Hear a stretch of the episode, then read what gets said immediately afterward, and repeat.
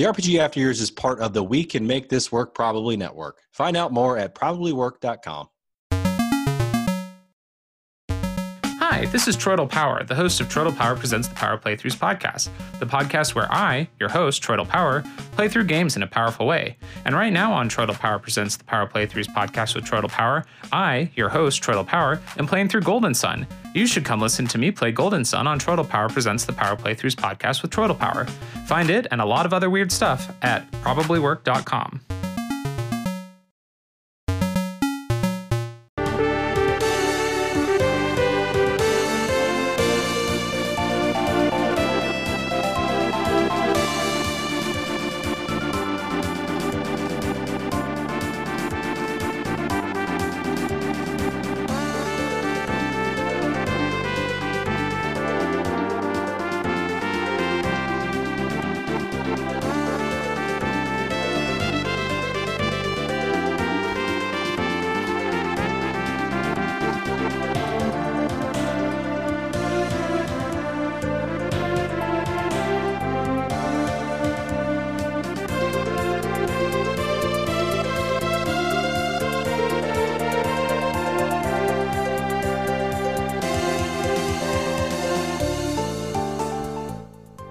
Welcome to the RPG After Years, your weekly show covering all things RPGs, past, present, and future.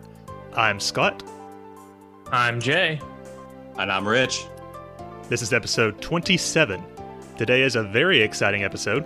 It's the official kickoff meeting of our RPG club. We'll be discussing everything about the first 5 to 13 hours of Wild Arm, depending on your play speed. But we'll also be talking about the end results of our JRPG July community event.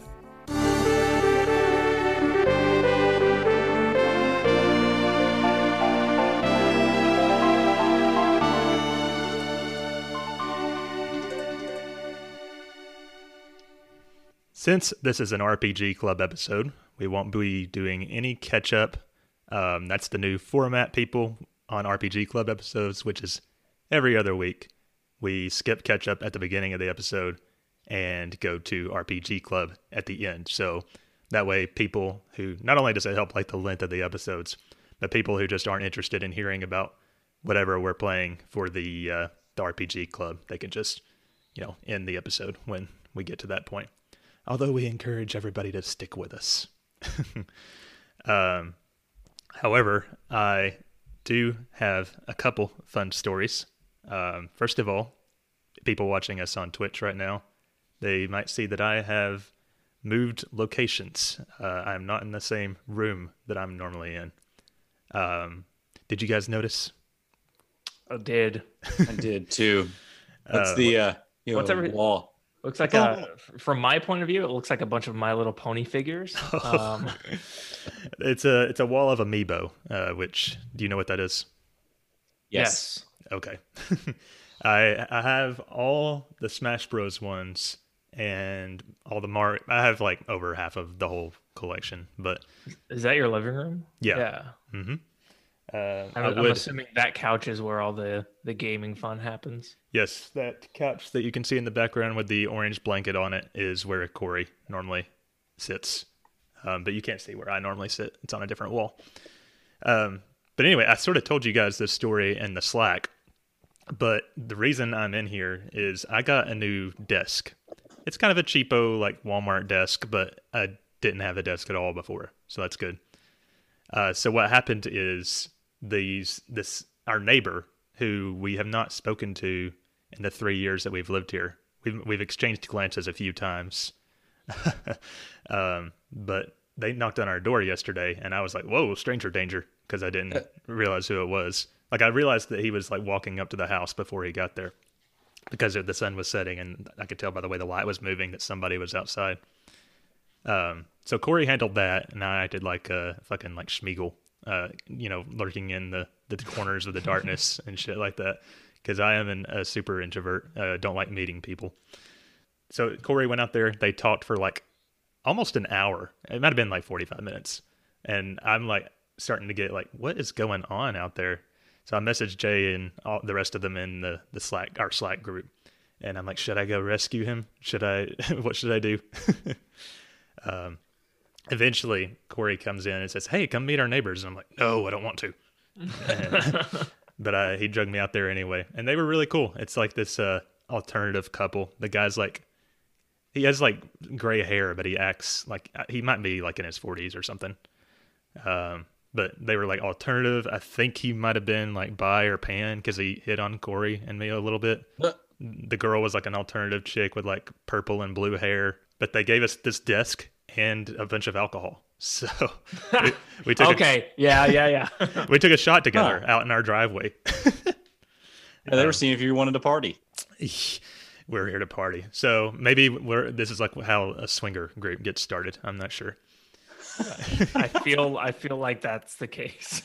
Yeah, you just uh, you accepted it. So now they're gonna come knock on your door and go, "Hey, remember that alcohol we gave you?" that that's totally how like creepy college people like get together with like just barely legal high schoolers. like look at all this alcohol. True. Oh, and to add to the creepy factor, uh, while we were standing out there, they were like, "Oh, we see that you're playing Persona," because that's what we were doing when they knocked up. We have a like a 65 inch TV that faces like directly out onto the street, so it's not that creepy, but still, they're apparently they're like big RPG nerds too. Too. Hey, I saw you tweet that and somebody commented and said, so they were looking through your window? Yeah, I was like, it sounds creep- hilarious. It sounds creepier than it really is, just because, like I said, it's like it's you could see it from a mile away. What what's on the TV? Not that drastic, but um, and they invited us to their D and D group too. Apparently, they played D and D. So I don't I have never met anybody who seems that cool. And I don't know, maybe it's the Midwest that's just not cool like that. and his favorite All right. Avenger is Captain America, who is my favorite Avenger. So we hit it off. Okay, well that's nothing important, but But but what if they're just listening into your to your walls or something and they're just trying to find connections to you Oh, so they man. can put they can do this swinger group. I You're like like, the way oh, your you head's say at. everything. they have one of those CI like those like we, you remember when you were a kid and you were obsessed with being a spy and your mom would buy you one of those twenty dollar like a spy kits where you could just listen to things. You point Yeah. at it. they have one of those just sitting up against your their wall. That's Yeah. yours. They know you like RPGs. They know you like Captain America. They know you like alcohol. You know Can't what? Hit on you. I think they're fans of the podcast and they just want they just want to get in on this. Yeah. Maybe. Well, by the time I went out there, Corey had already told them that we're a gay couple and I have a podcast and all about like my whole life. Like, Jesus. um, Wow. but speaking, sold you out. right? But we'll see where that goes. Maybe I'll I'll keep you guys updated on all that. um, but speaking of creepy, uh, we watched a movie last night called uh, oh man, what was it called? Uh, Host, and it was a horror movie about a, a Zoom call. They did a séance over Zoom and end up summoning a demon, and the whole thing is through Zoom. It, like it even has the layout of uh, what the program actually looks like the whole time and all that. I need to watch this. yeah. So uh, maybe that'll Was it happen to actually us one day. scary? Was it was it scary or was it comedic? No, it was an actual horror movie. Um, as far as it actually being scary, I don't get scared very easily because I'm kind of a, a horror movie buff. But it wasn't the worst movie I've watched in a while. So Okay. check it out. I get All scared right. very easily, by the way. I like usually whenever I watch, I can I don't do very well with like spiritual horror movies. Like I, I'm totally cool with like oh serial killer, like some some crazy people, because that's you know that's a human. You just shoot it. Right. Uh, Yeah. But uh, whenever it comes to like spiritual horror, I'm usually like, Ugh. Yeah. yeah. I I can't don't do go mess that. with that stuff. That's my don't- favorite. Like I, I am not superstitious whatsoever, and like am very not religious. But man, like, and I don't believe in demons and ghosts. But you, if I watch a, a horror movie about demons and ghosts, I, I believe in demons and ghosts whenever it's midnight and I'm walking through the house. yeah. I think we're we have the same mentality, Jay. I was like, I don't, I don't believe in that stuff, but you know what? I'm not gonna find out if it's real or not. yeah, I'm, just not gonna- taking any chances. Yeah, I used to be religious, so demon stuff was like the scariest thing to me, and it still is. But like, eh. The Exorcism of Emily Rose. Did you ever? Did you guys ever? Oh yes. that's my favorite that. horror movie. I watched that as a kid, and oh my god, I I remember because there there's one uh, section in it that's like at this time at night that's when demons are most active because it's like the the uh, the counter time for whenever Jesus rose from the grave or whatever. and like I remember like anytime I'd stay up in the morning, it was like 2 a.m. or something. It was some, some weird time. And whenever that time would hit, I would get so scared. It's uh, 3 a.m. The Witching Hour. 3 a.m. Yeah, Yeah. there you go. I've seen that movie many times. Like I said, it's one of my faves. But I used to Oh, have that I- problem too. I love the scene in the barn whenever she's like The actual possessed. exorcism. Yeah. Oh my gosh, that One, two, three, That- four, five, six. that it's so powerful. Um, what is it? Uh, it's like naming off all of the demons. Yeah, it's like I am Belial. I am, and I am the devil himself. Yeah, yeah. That's. I thought that was pretty cool. Uh, last update from me. I did get a replacement Vita. It, it was refurbed from GameStop. It works. I've downloaded like 20 games onto it. I'm a very happy boy. Got that thing Yay. in the desk and all that. So I will be able to play Wild Arms while I'm on vacation next week. I Already tested it and everything. good, good. Phew. All right. You guys got any other uh, updates you want to talk about before we move on? No. Not really. Ghost of Tsushima is still really awesome, but I haven't played it at all this week because of godforsaken Wild Arms. we'll get there. All right, so let's move on to the uh, save state of the podcast. Alrighty, guys, the RPG After Years has a pretty banging Patreon for you all.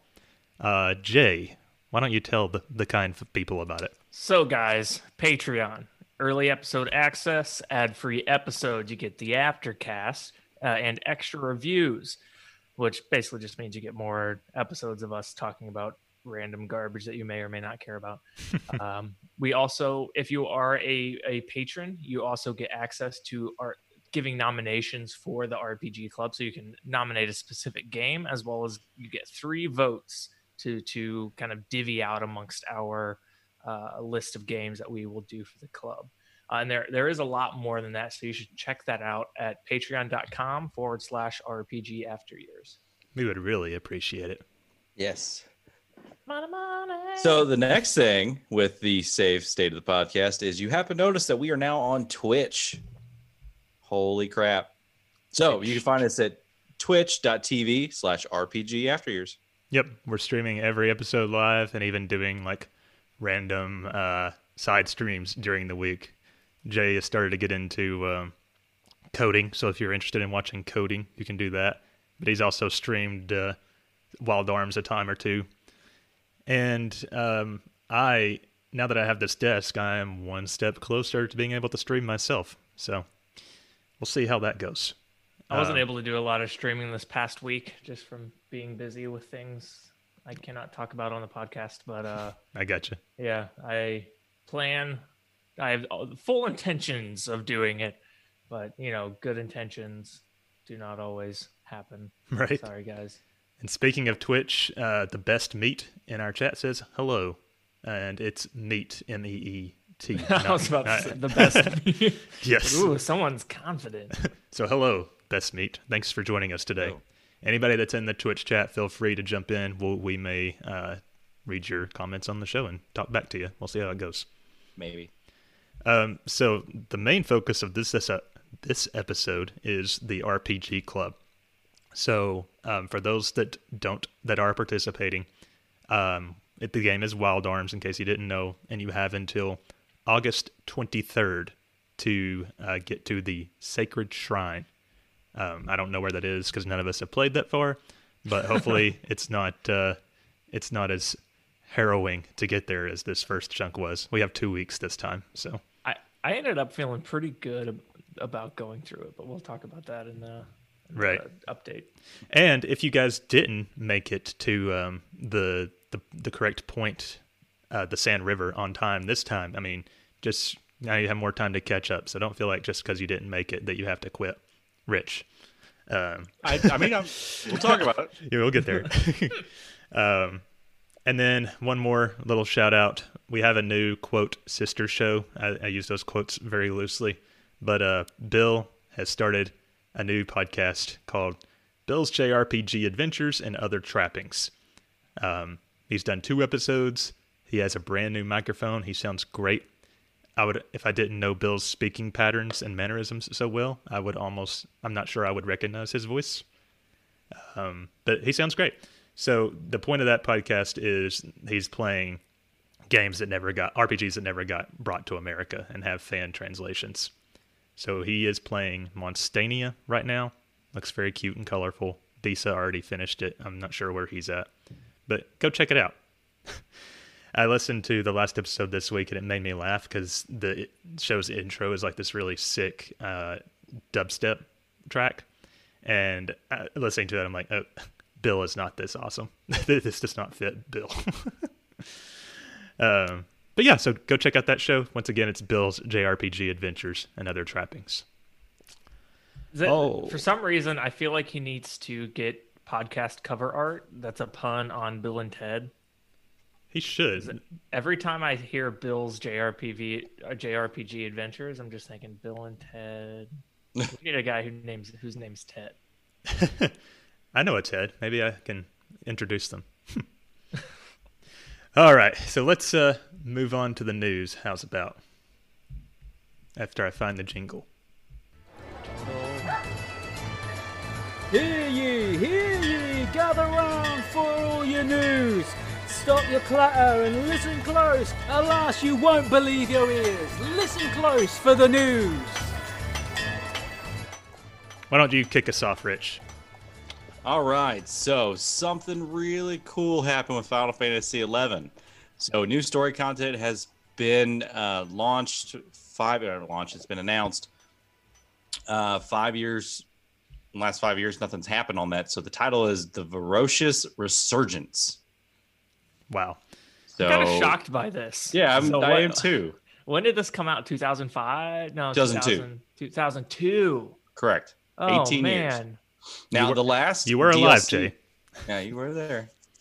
I so was- the last uh, story content was Rhapsodies of Vana'diel in 2015. So it's been five years since the actual uh, story content has been released. So I don't know why they're still doing this, but they do have an event. Um, it's just basically an incident ripples the effects of the altered course of history. Three individuals of unknown origins have inserted themselves seamlessly into everyday life. Their robes murky and their intentions even murkier.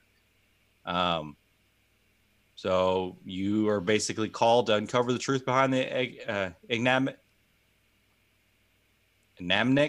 phenomenon. I was like, oh my god!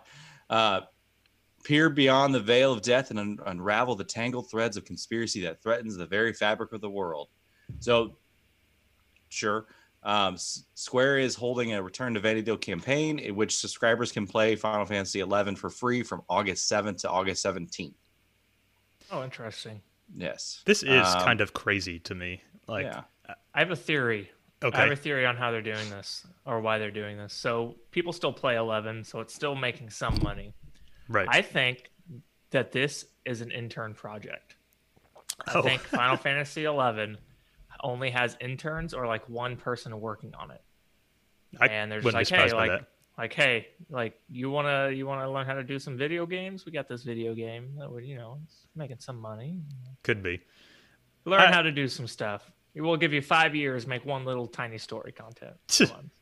On. I, I ve- I know very loosely, like sort of what the story of Final Fantasy XI is about, but I, if I remember right, the Rhapsodies of Vana'diel, which was the last expansion, that was supposed to be like the ending to everything. Like it has all the characters that you meet through all the expansions, like come back again, and they work together to defeat like some great force. So this is interesting. They decided to bring it back now. Uh, you guys ever play it? No. if I I would like to one day, just so I could say I played all the mainline Final Fantasies, but um, I, I don't see it happening anytime soon. Well, for one, I picked this up just recently, like a year ago, when it was on sale on Steam for like five bucks for everything. hmm Um, but I played it when it first came out, like no, not first when it came out, when it like 2010 or so. Yeah, Holy crap, was it stupid hard? yeah, I've heard that. Like you have, you can only like you can leave the main town, and then like go just a little bit into the next area, like a little bit down the hill. But if you go further down the hill, you'll get your ass kicked by a bunny. Sounds like old school FF. Yeah, you have to like grind your way down this hill. I've heard that they've made it a lot more newcomer Oh, yeah. friendly these days. Um, Yeah. But what do you get? I mean, they were work, supposed to be working on the mobile version, which we haven't heard about anything about in years now. Well, I mean, Jay brings up a point theory of an intern there, but what if they're now launching this just to test to see if they'll still? There's still any interest? Yeah, I I mean, I, did the that. math on it. Do I you did think the math this on it. If, game is ever going to die?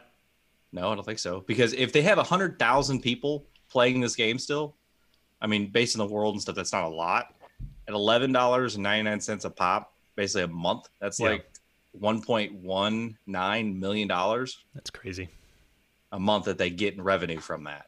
I'd I like mean- to see like a pie chart breakdown of where Square Yeah. Enix gets all its money, like how much lot of does 11 and 14 contribute, all that. And to be to be honest, hundred thousand people is not that much. So like comparatively to other MMOs, so the, the costs of the like the hardware to run that game probably is not 1.1 million dollars. so Mhm. it's certainly probably a nice little chunk. Yeah, I mean that pays for a lot of the random stuff.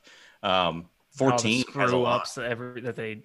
I, I'm pretty sure 14 and 11 are just paying for all of Square Enix to screw everything else up.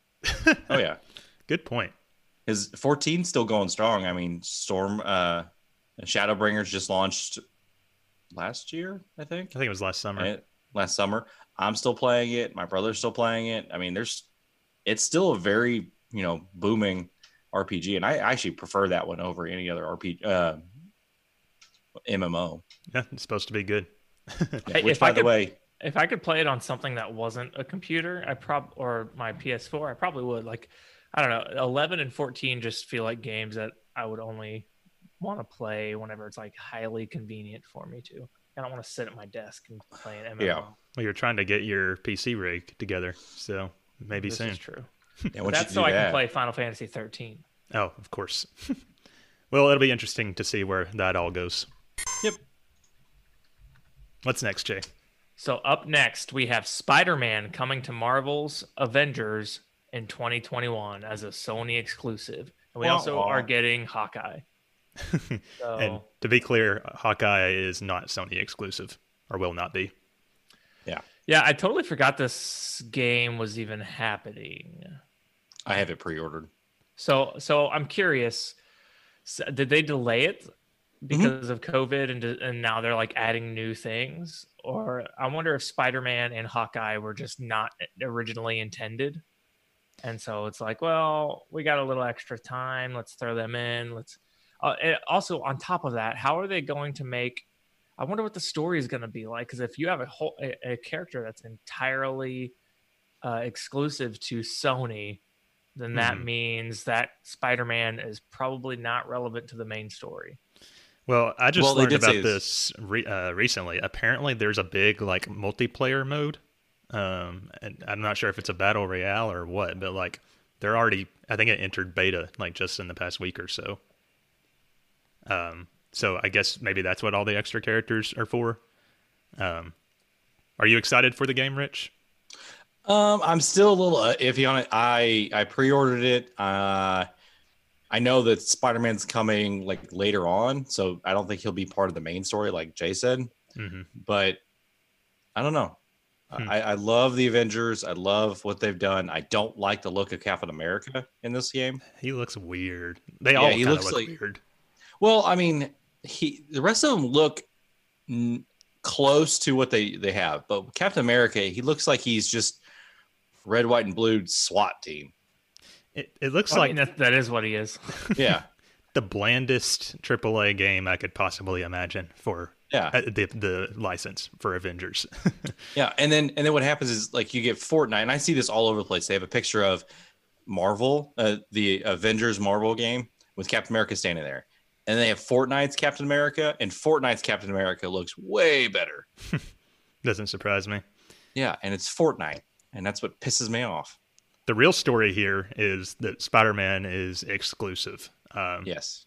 So people like lost their collective shit when that was announced. Of course. Um, how do you guys feel about one of Marvel's biggest superheroes being, you know, tied to one platform?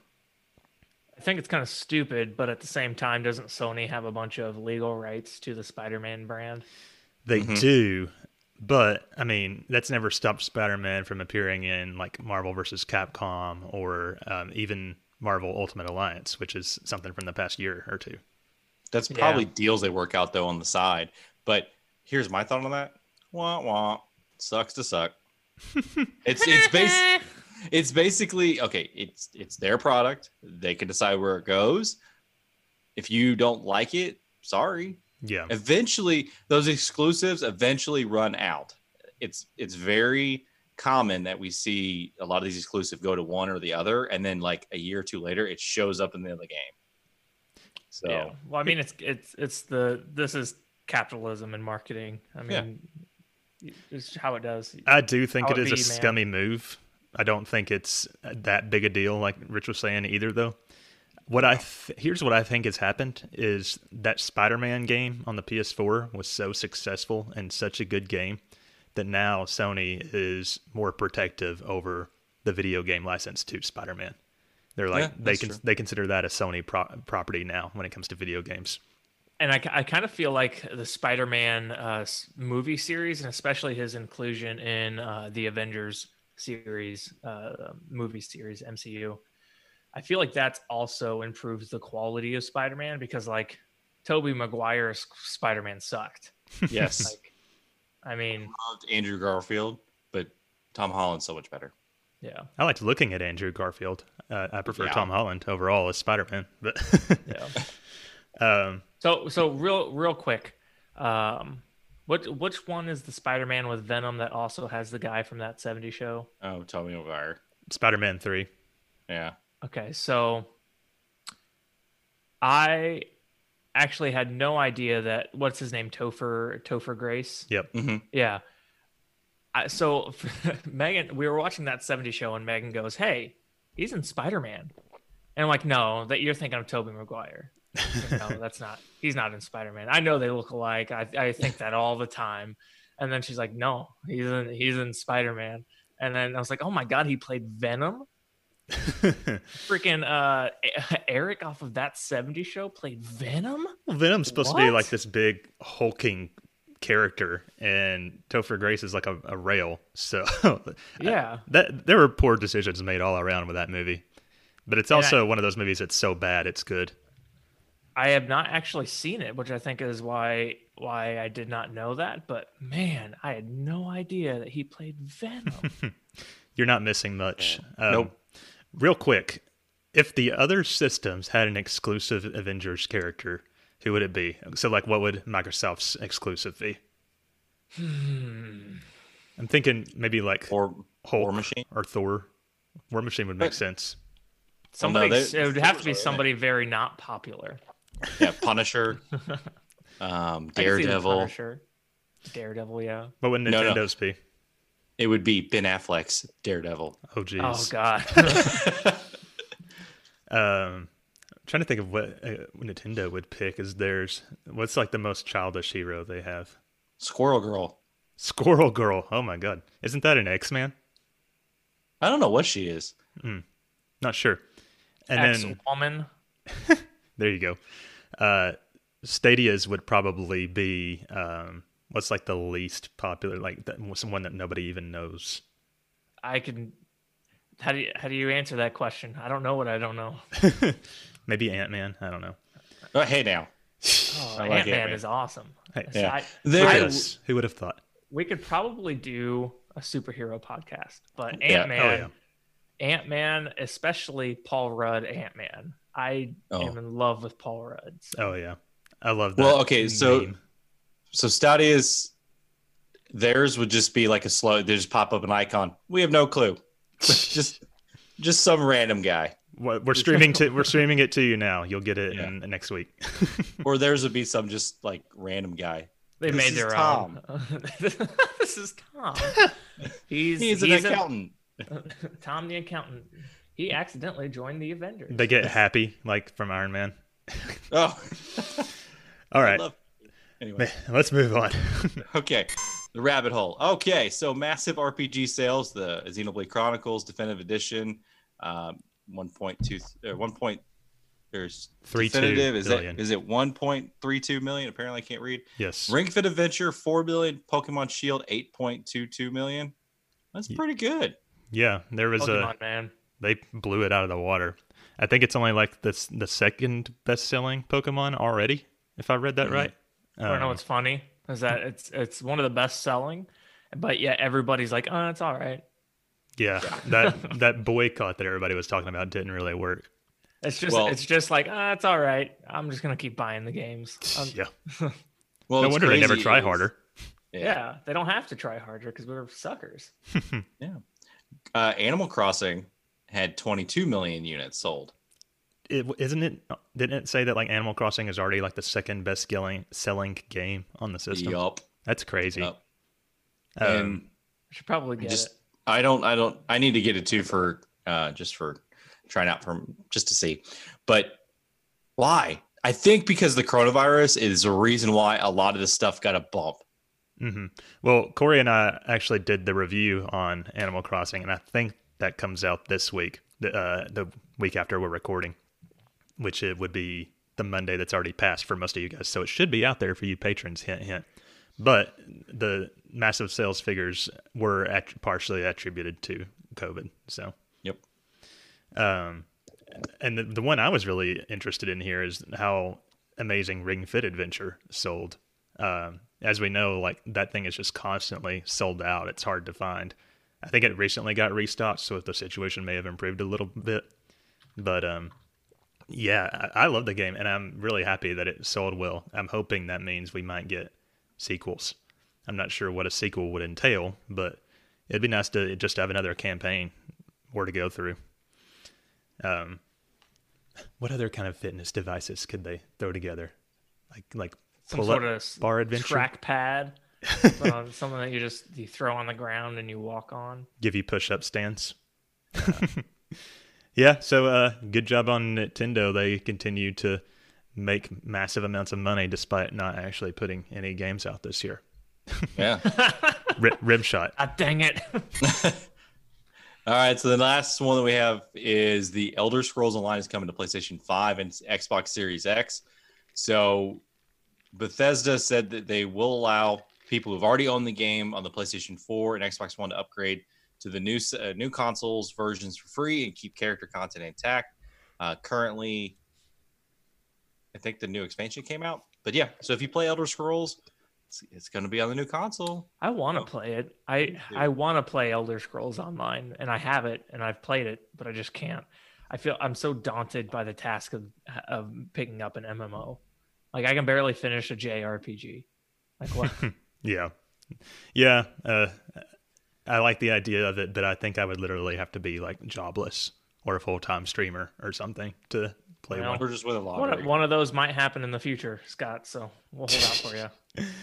Um, I hope it's the latter. I, I think streaming would be fun. Full time stream? Okay, I think you should do it. You just have to take your shirt off a lot, though. Take your shirt off. worth it. I think we did. I did discover that you can, or guys are allowed to take their shirts off on Twitch. It's just you can't be overtly sexual. So I'm not sure if those two things can be. You mutual. can't do it then. You putting tape on the nipples, and you're fine. There you go. But you have too much sexual coming off you right now, so you can't. Oh, you can't take your shirt off. Thanks, I Rich. see it. okay, RPG releases. Um, so this, hopefully, this is still accurate since we did change the structure of this episode uh, last minute. But Horizon Zero Dawn came out on the PC on August seventh. I've seen a lot of people being exposed to Horizon for the first time and loving it, which is rightfully so because that is an amazing game. Um, have you played it, Rich? Yeah, I have. I mean, I have it. I need to play it more. I haven't finished it, Oh, okay. but it's such a good, like it. It's so crazy looking. It's amazing. It looks so pretty. I haven't actually seen any footage, but I imagine it looks, you know, uh, phenomenal. so I want to. Whenever I get that PC, um, it's not going to be like the most amazing thing, I don't think, but I, I might try to see if I can play Horizon Zero Dawn on it. I imagine I should. Yeah, I mean, that's gonna melt your computer. It'd be over. It, all in all, it's going to be over a thousand dollar PC. So I mean, I- if you're getting a PC, I would like make sure it can run the the tough quality of today, and maybe be even a little bit future proof. So Yeah. that's just me, but you do Yeah. you. Um, another uh, one that came out uh, is it wrong to try to pick up girls in a dungeon? Um, Infinite Combat. it's an anime. yeah, Okay. came to the. Just so uh, you know. Oh, it's an anime. Okay, yeah. I thought it was just like a one of those horny Is like it wrong? hentai JRPGs. No, it's a it's a horny anime that was made into a game. Gotcha. it, it It's not that to- bad of an anime, but it's very fan service. The title is uh, definitely eye catching. It's it, yeah, it's pretty much like like uh Dungeons and Dragons plot pushed into like as if it were real life and then add in a bunch of like fan servicey like every every girl loves this main character. that makes sense. Very common trope in anime and even video games. But that came to the PS4, the Switch, and the PC um, on August 7th in the EU and August 11th in North America. I just have that meme of the, the corgi with the bat. Bonk, go to horny jail. um, Banner of the Maid came to PS4 and Switch on August 12th, and Pop Up Dungeon came to PC on August 12th as well. And I don't know what those are, so Yep. So upcoming RPGs. Um, so we're going to do two weeks from whatever time we're recording. I'm pretty sure. because we pre-recorded next week's. Yep. So Eastern Exorcist on is coming out on the PC on August 14th. That's all, that's actually when it's entering early access. Uh, Dreamscaper on the PC is also entering early access on the 14th. Uh, Pathfinder Kingmaker Definitive, Definitive Edition PS4 Xbox One on August 18th. Mortal Shell PS4 Xbox One PC on August 18th. Death End Request 2 PC, PS4, PC. Um, it's coming out on August 18th for the PC, uh, August 25th in North America, and then 28th in Europe. Final Fantasy Crystal Chronicles Remastered, PS4, Switch, and mobile, oddly enough, August 27th. The Dungeon of Naheulbeuk, Na- Nahil Buke, The Amulet of Chaos, PC, August 27th. I've seen a lot of rumbling about Crystal Chronicles lately. I think there is a, a subset of people that are excited about that. Well, okay, so it's on the Switch. Should we try to do that and play it just to see? You guys have any interest in that one? I- I have lots of interest in lots of things and lack of interest in the same amount of things. Yeah, um, I am. I would be interested in doing that just so we have something that we can play together, since we've never actually done that. Especially if we could find a way to stream it somehow. but it's not necessarily a, a, game I'm ex- I would be excited to play otherwise. Yeah. I'm a little bummed though that we don't get a physical release on it. So I think not even unlimited run. not that I saw Europe or Japan gets one. Yeah, so I bet you could. We Um, just got to move to Japan. Yeah, no, I'm totally down for that. you could probably import it uh, off of PlayAsia if I had to guess. Yeah, but I'm good. I'm good. That's too much work to do. well, I We're think gonna get uh, slapped with some uh, a bunch of taxes if you try to do that. Yeah, then it's going to cost me like $200 to get the damn thing. let's uh let's discuss that off air, like if that's something we actually want to do or not. We need to do something together. That's Uh. fun. besides podcasting. we'll see. So, with all the news out of the way, we're going to take a quick break before moving on to the main discussion.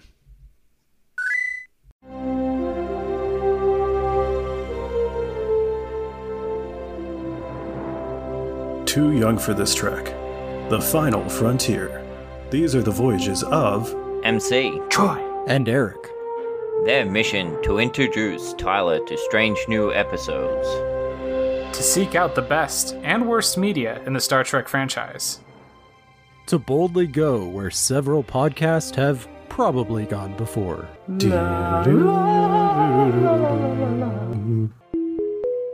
You could listen to these goobers talk about Star Trek by searching for Too Young for This Trek or by visiting probablywork.com.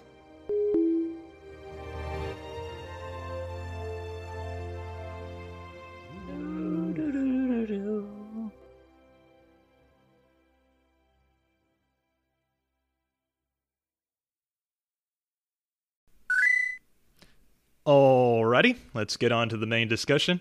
We're going to wrap up and analyze what went down in the RPG After Years first ever hashtag JRPG.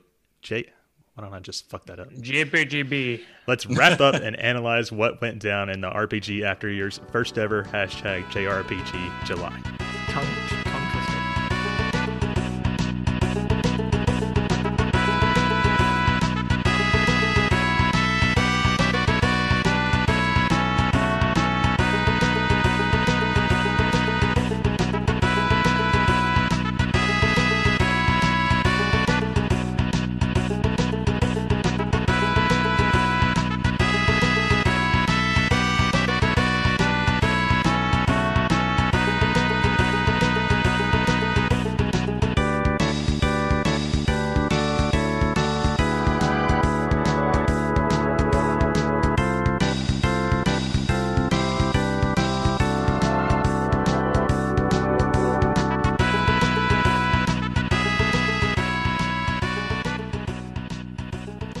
We're going to go over how far we each got in our respective JRPGs. Um, then we're going to talk about what where all our listeners and everybody else that signed up got to. And for those that don't know or just tuning in somehow, JRPG July was basically a community event where we all just signed up to play um, our JRPGs in July and you know tweet about it and it just it was just sort of a community thing. We were all playing games together. Um, it was I think it was pretty successful. A lot, of people really seemed to enjoy it, and Yeah. the show got uh, some decent traction out of it. We got a lot of new listeners and people that were interested in the show out of it. The original idea was that we were going to commit to finish the games we signed up for, but there were uh, way more people that did not accomplish that than did. But really, it's all about the uh, the JRPGs we played along the way, right? It's about the com- it's about the community. It's about us bringing together people and and playing games sometimes, I guess. Right. So all of us, all the hosts, signed up to play Final Fantasy V because that is the current uh, list game for the Golden Years. Um, in addition, Bill signed up to play Tales of Vesperia, and Rich, you signed up to play Final Fantasy X. So why don't we just start with Final Fantasy V? Where did uh, everybody get in that? I'll let you go first, Rich. Uh, not very far. It's still in the same place I've been at. Um, the um, Right after, after, the, the, ship pirate graveyard? ship. Yeah, Yeah. after ship graveyard. I mean, I, I like it. I do. It's just like I got I got this to do. I got that to do. Oh, I got to play this. I got to do this. I'm like, oh, I forgot that game. Yeah. um, Uh, yeah, about that. so you're still only like a couple hours in then. So Yeah, Bill's gonna kill me, but that's fine. We had a we don't ever play the games. It's, what are we talking about? speak for Just read the wiki. Come on. Yeah, Personally, I got pretty far. Um, I was I made it to the third world, the merged world, and I was at the point where basically there's only a bunch of side quests you can do, and then the end of the game. But I got uh, sidelined by wild arms. Like this whole past week, I've been nothing doing nothing with my free time but playing wild arms. Um, so hopefully, now that we're going back to this two week structure, I'll have a little bit of time to fit in more FF5. So we'll see. further in I'm further in Wild Arms than I am in Final Fantasy V. Maybe That's we sad. just need to start putting like actual deadlines on Rich. Like you have to get. I mean, I do like that. I work. That's what it is. I, I live off my calendar and deadlines. Like, oh, I gotta do this. Like, this is this is important. Let's talk about that after. I think that's I'm- not the worst For what idea. it's worth, for what it's worth, I'm the same way. Like, Yes, where are you, Jay? Uh, and uh, well, hold on. Let's let's talk about Rich some more. I am um, still struggling with the fire hoe um, and the what is it? The fire crystal. I thought you made it past that. Uh, I did, and then I got stuck because as you're escaping, you it, it's difficult. You can't escape without having a, that battle with that one dude. Yep. And then so I got stuck there because I had no potions. Everyone was dead. And you start that battle, and like he'd one hit kill me because I had no HP, no potions, no MP left. And so I just re- reverted back to a save, and now I can't beat the uh, that boss battle, and I Hmm. was like, I'm done trying for now. but uh, yeah, I so July was kind of a crappy month. We um, Megan's grandpa passed away, so we had we actually had to make two trips to uh, two trips out of state. One um, to like so she'd go spend some time with him um, before he passed, and then afterwards uh, for the funeral and everything. And then we also had um, Megan's little brother got married too. So 3 times we had to uh, travel over to Illinois, and that made that made it di- pretty difficult to actually get anything done. Um, so that that's one reason five kind of took the the back burner, but also Ghost of Tsushima is a way better game. kind of eh, just period. So I was kind of elected to to play that game several times whenever I could have played five. um, and then I I started Wild Arms. I don't know this past week, so that really didn't actually prohibit me from from playing five. Yes. Um, so I- haven't played Ghost of Tsushima. I'm assuming it's an amazing game. I, I like Final Fantasy V quite a bit too, though. It's it's maybe the it's one of those Final Fantasies where it's actually they haven't gotten out of the mode where the games were hard. um, I think it depends on what class setup and all that you have, but I'm well into it. I've grinded a lot. I've got lots of jobs mastered, and I still find even like the random encounters to be like no joke. Hmm. Yeah, it's it's harder than what what's another game that I could compare it to? It's harder than Wild Arms so far, at least. Yeah, definitely. it's harder Yeah, than. FF6 and FF7, I would say. Yeah, Th- both those games are pretty easy though. Um, what do you, have you played FF5 before, Rich? Mm-mm. No. Nope. Okay. So, so I thought I had played it and gotten pretty far, but then you started talking about other worlds. I'm going to this other world, and I'm like, oh god, I apparently have never, I, I have not gotten that far before. yeah, uh, it can be roughly like broken down into like three sections just based on the world. So far, in my experience, they are about equal in length story wise. Um, but you're not like at the beginning either, like uh, someone else on this uh, call right now. Who the hell would that be? That guy sucks. It is our uh, uh, Bill has finished it, um, and so has Disa and several other people. So Good for them. you guys, Yes, you guys need to get on it. I don't want to do a, a review with just Bill. I don't know how Bill does it. I really have no. Well, actually, I do know how he does it. How he he, doesn't sleep. games. I don't think. Well, there's that, and he has like an hour, maybe hour and a half train ride to work back and forth. Is he? Is he still? Um, so he's not working from home anymore. Wait, no, he might be. Yeah, I'm not sure. From home. But Uh, I'm pretty sure he's before not. that, yeah, but before that, that's what he did. He commuted to work using the train, and it was an hour and a half there, and an hour and a half back, or an hour, whatever. So he had plenty of time to do that. Where the rest of us are like, oh, once we get off work, we gotta go do other stuff. We gotta get these other things done, and he doesn't sleep. Yeah, The last time, yeah, the poor guy doesn't sleep. Like he's always, no matter what time I'm up, talking on Slack. I feel like I can get a hold of him, and it's like, dude, it'll be it's like, like- 8:30 or 10 p.m. our time, which is like crazy late in the night or morning, I guess, for him. It's like So- two yeah, a.m. like, like two a.m. Yeah, Yeah, it's like, geez, dude. Apparently, uh, his kids require a lot of attention. Didn't you say, Jay, that uh, Gracie was like nothing when she was a baby?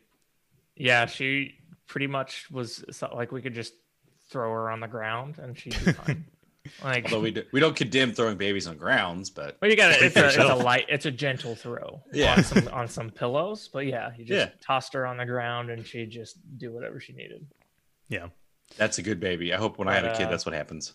but yeah, not all I not all kids are like that whatsoever. Uh, the, especially as she started moving, she would she got a lot more interested in just being all over you, like so. that- Now she's to the point to where it's like okay, she will she can like hang out and we'll we'll play video games together. But Mhm. at the same time, she's like she gets bored real easily. May- Maybe I'm was like one of those like creepy horror movie demon kids because my mom said I never cried when I was a baby. So it's just You probably just stared. yeah. No feelings. So that, that's probably no surprise to those that know me. I- I'm still that way today. no. So Winter Nine Norway, which is that uh, is that Disa? It That's is decent. decent. Yeah. She said the key is prioritize. Yeah. Okay. I mean, I was yeah. I was gonna suggest that you guys like maybe should try setting a schedule for yourself ahead of time. Like, okay, Monday I'm going to code. Tuesday is for FF5. Wednesday is for Wild Arms or something like that. That works pretty well for me. I, I mean, I have a good idea in my head what I need to do, like starting next week. Is like I go to work, get off, I go to the gym for about an hour, two hours, and after that, then I then I do uh, gaming. Well, I So had think I I had make a I had a really good schedule going before the the, the COVID crisis happened, the pandemic happened, and everything started shutting down, and I couldn't go to the gym anymore, and like everything was everything got thrown off, and now I'm just like oh, like sinking into perpetual depression. Like what? There's nothing. I'm stuck in this house. You know how that phrase? There's been like a lot of motivational stuff going around, being like, "Don't feel bad if you didn't accomplish, if you're not accomplishing things or growing uh, during Feed COVID." into that. It's Feed all into yeah. that. It's all we're. Uh, I'm gonna shut that down. You guys need to do stuff. No, I'm with you. I, I do stuff. I'm still doing things, uh, just not gaming. your I your state's train. wide open, Rich. I know it is. Disa also says, "Rich gonna play Wild Arms. Actual scenario am. plays FF14." I mean, yeah, I'm doing both. I mean, my little brother, he'll occasionally text me, "Hey, can we play 14?" I'm like, "Yeah, that's fine. I'll go The, play." the truth comes out. You can probably do both. You one hand for 14, the other hand for wild arm. The bad part is I'm the healer. So like if we go into a room of stuff, like I have to constantly be watching everybody's health bar. I'm like, okay, I'm just doing this, spamming stuff. Are you a good healer, Rich, or are you an asshole Yeah. healer? No, I'm actually a good healer because I don't let my the tank guy go below half health. Like I'm always casting like healing on him. So like I'm trying to overdose him. What a what a good white mage. I feel like that should be a thing where you just keep healing the guy. Obviously, it's a status where he's like, "You have overdosed your your tank." Oh crap! Disa already says she she also says she's just messing with you. You it's because you work out so much. I, don't, I think she's hitting on you, Rich. You know, Ah, I do. Um, as far as what? Nothing. Okay. you gonna make a comment? Um, so I, I'm gonna refrain. You're you're doing very good with your powerlifting, Rich. yes, I, I have you talked about that on the show? No, I You, haven't. you set like a, a new PR, like in a competition, right? I did. Um, I I got 400 pounds on the deadlift, uh, three or 225 on the bench, and 360 on the squat. I'm- But- I got another, I have another competition in in October that I'm training for, and then that's it for a while on on competition. So I've been I've been trying to get back into it, but the last two times I tried to go and squat, I uh-huh. pulled my groin. I did it hmm. yesterday too. Just warming up, I just feel like my groin just stretched in half. I'm like, oh, I can't move. Like, what's going on? This has never happened like this before. That I mean, the thing, those numbers I just said, like they're not very high on some. Like they're good for me. Like I- I couldn't being go, very beginning so. lever.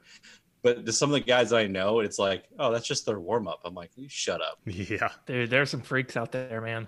You can't compare yourself to them. No, it's not that's fair. why I don't. I just don't look at that. I'm like, you know what? This is me. I I could do this. That's I've never done this. too You, bad you had that go uh, away. that hitch in your deadlift. You freaking hitcher. We're just we're not gonna talk about that. Bringing up Still sore spot. pisses me off. that does it should not. I swear to God. Anyways, Should As far as uh, we don't have a tea time from Bill today, even though this would have been a really good one to have from him. But it's probably for the best because I bet he would have gone for like 12 minutes. But Yeah. uh, I don't think he finished Tales of Vesperia. At least I didn't hear him talking much about it. I saw him say he Ah. was enjoying it a few times. He And didn't then- finish the game. Holy crap! Suck it, Bill. Uh, what about Final Fantasy X, Rich? I could yeah, suck it. I failed too. so I know you've been playing it though a little bit. I have like I think I'm I'm still at the part where um your Operation Mi'ihen. Oh, that's where you were last time we talked about Yeah, I know. I still haven't played much, but that's where I'm at. Hmm. It's still good good ways in. I I chose the sphere grid, the expert sphere grid, where it's just you can go wild with it. it. How is that? I've never done that. Um, you can get lost on it if you go the wrong direction and whatnot. All of a sudden, you got Wakka throwing you know Blizzard and, and shit. So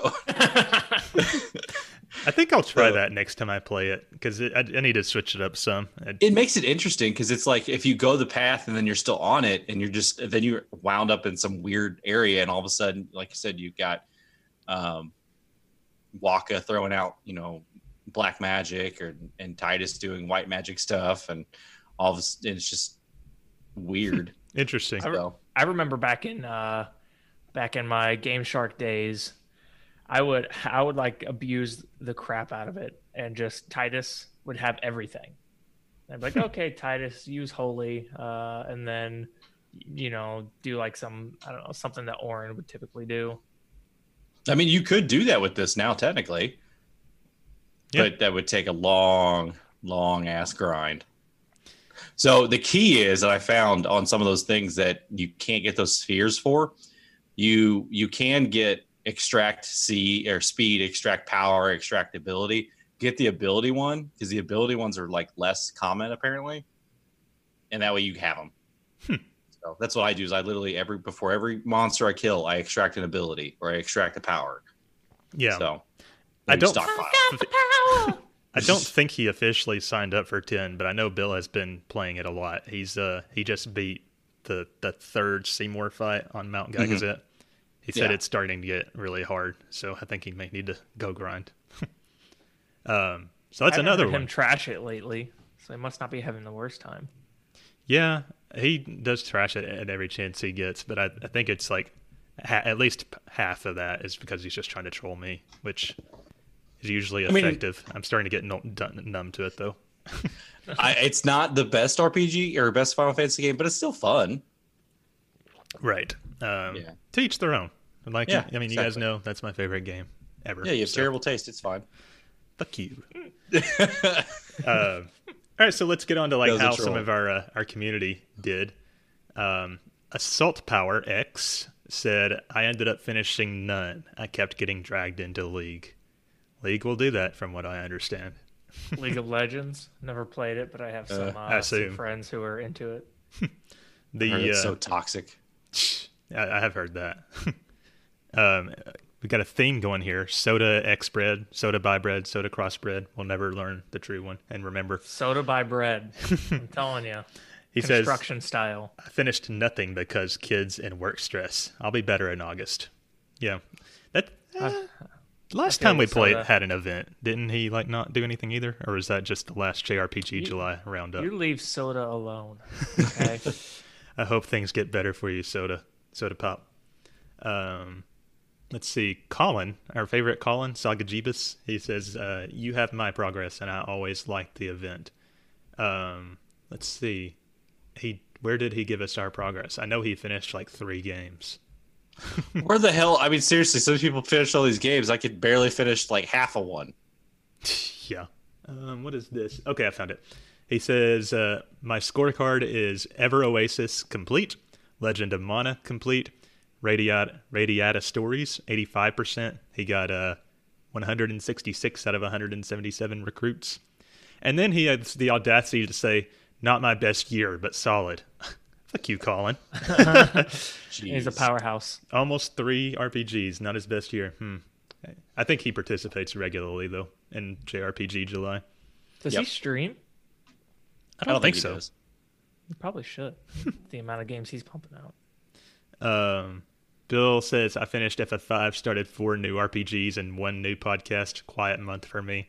He's not kidding. Oh my god. Um, Kai, who used to be known as uh, Kato Chain, I'm not sure which he prefers now, but he says uh, I loved the event, but I barely touched the games I listed. I put more time into Mu- Musu. Is that how you say that? Muso games than anything else last month because of family stress. Though Pokemon Mystery Dungeon Red has been awesome so far. And then Jay and him had a, a short conversation about Mystery Dungeon. you never actually picked up the new one, did you? Right, Jay? No, I played the demo. Hmm. I I really want to play it at some point. Hmm. Is it multiplayer? I don't think so. Okay. Capsule J, he says he finished Chantelise and NieR Automata, and he's about halfway through Paper Mario Origami King. Let's see Who what is this he, Capsule J? I think he runs another RPG podcast. Yeah. Is it? Don't do you know Rich? I think he does. I just can't remember. I can't remember what it what it is, and that's bad for us. We should know these things. We should know our community and Perhaps. their stuff. Um, I just, I just know his name's Jay, and it, uh, He's in a capsule. yeah. yeah. So does that mean he's an asshole if his name's Jay or all Jays? No, I'm just kidding. Yeah. Sometimes, most most are. Um, Jay, do you want to read the next few? No, but I will. So Kaboski said, I didn't finish Radiant Historia because I ended up starting Valkyria Chronicles 4 instead. Um, and then I just want to also mention that I would like Radiant Historia to win the book club next time, please. Um, Is this the beginning of your campaign? yes, uh, Radiant Historia 2020. Um, There was a lot of that going on this uh, this people like switching games like halfway through the month, and I was like, people. so Saitan said I was late to the group, so I guess I don't count.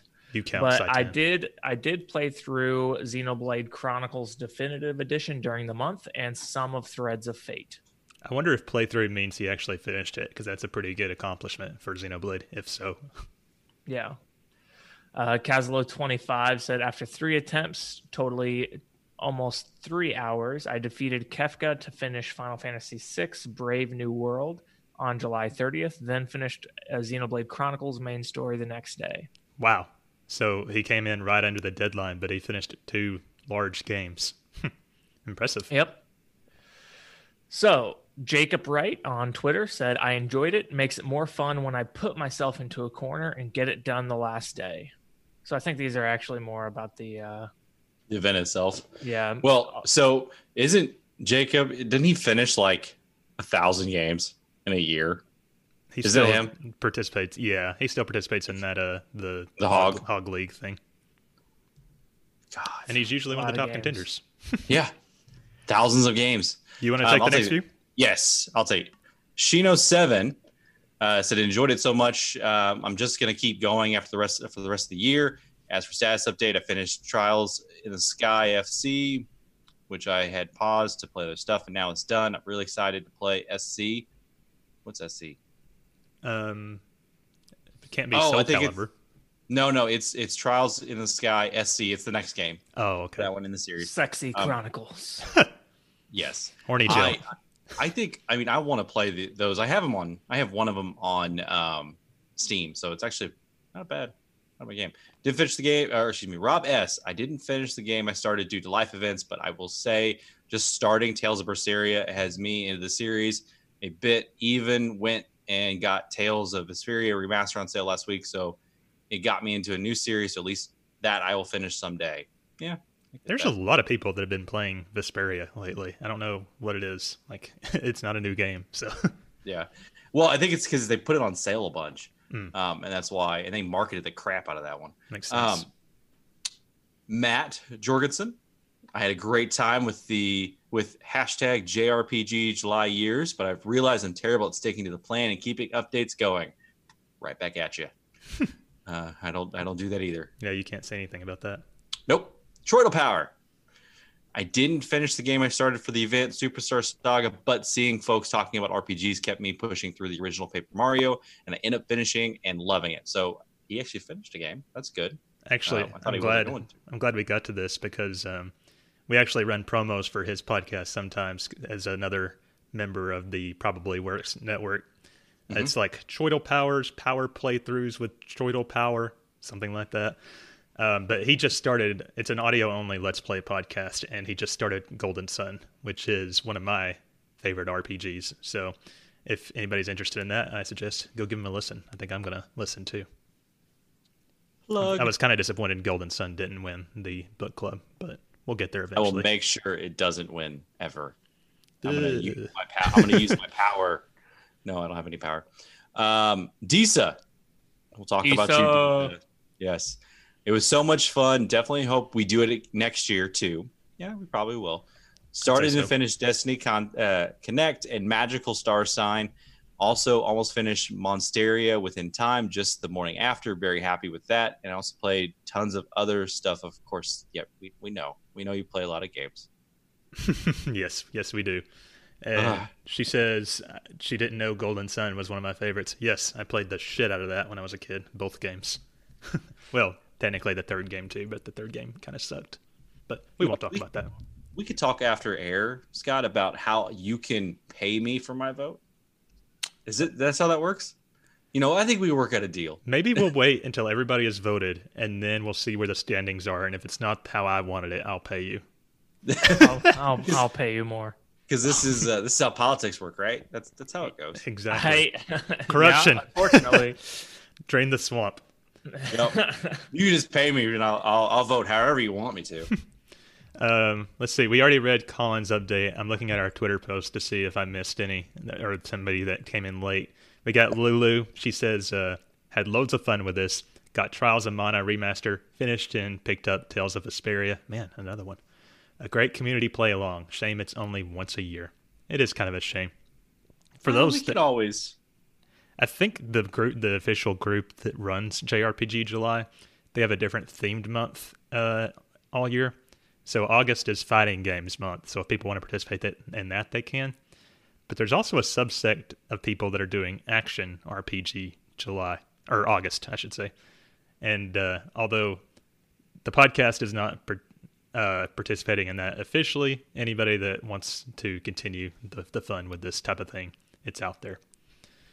Um, so what did you guys think about overall with just the event in general?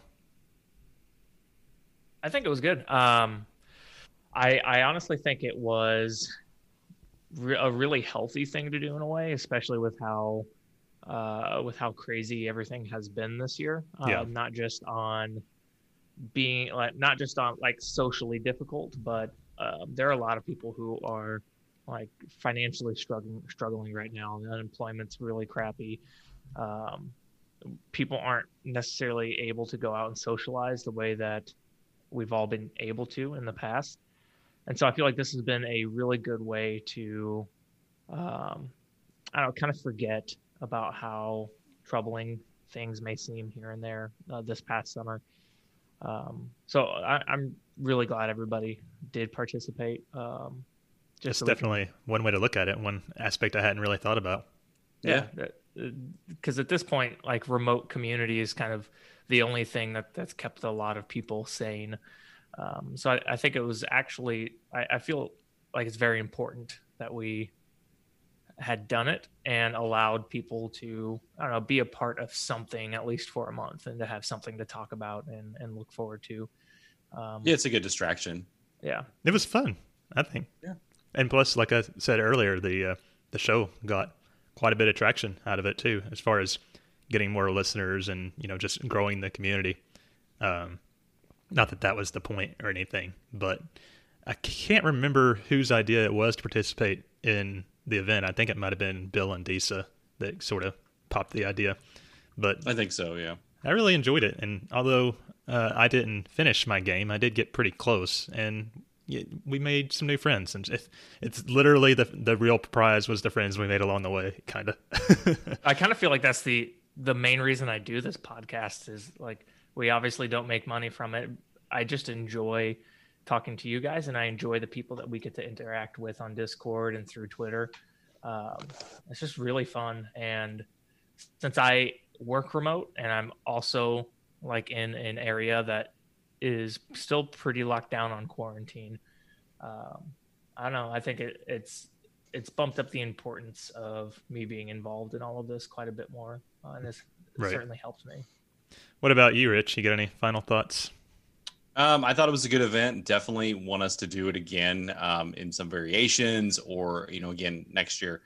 But I agree with with Jay. It, it definitely brought you know people more distracted of what's going on and gives them something to to play and, and shoot for, and just to put some structure uh, for that entire month. I, I really hope we do that again. And like I said, I like talking about even if I don't finish RPGs, obviously, but I still like talking about this stuff with you guys um, and the community. So Yeah, yeah, that's Um, good. I think we'll definitely do it again next year. The only concern I have is it might be tricky to balance the list game and the JRPG July game and the RPG Club game. So we might have to like combine the RPG Club and JRPG July somehow. But well, We we could kind time of, it. Um, didn't we kind of combine a list game with JRPG July? yeah, that well, we were supposed to. I did. No, I'm just kidding. Um, so yeah, that that'll probably work out. But yeah, thanks to everybody who participated in it. And uh, just because July is over doesn't mean you have to stop playing and participating in the community because really this is something that should run all year, I guess. Talk to us. yes, Come please. join. Come join us. Talk to us. We will. We are here to talk pretty much all the time because I know me and Scott are at least pretty, uh, pretty introverted for the most part. Extroverted, introvert. So yeah, well, we're usually on.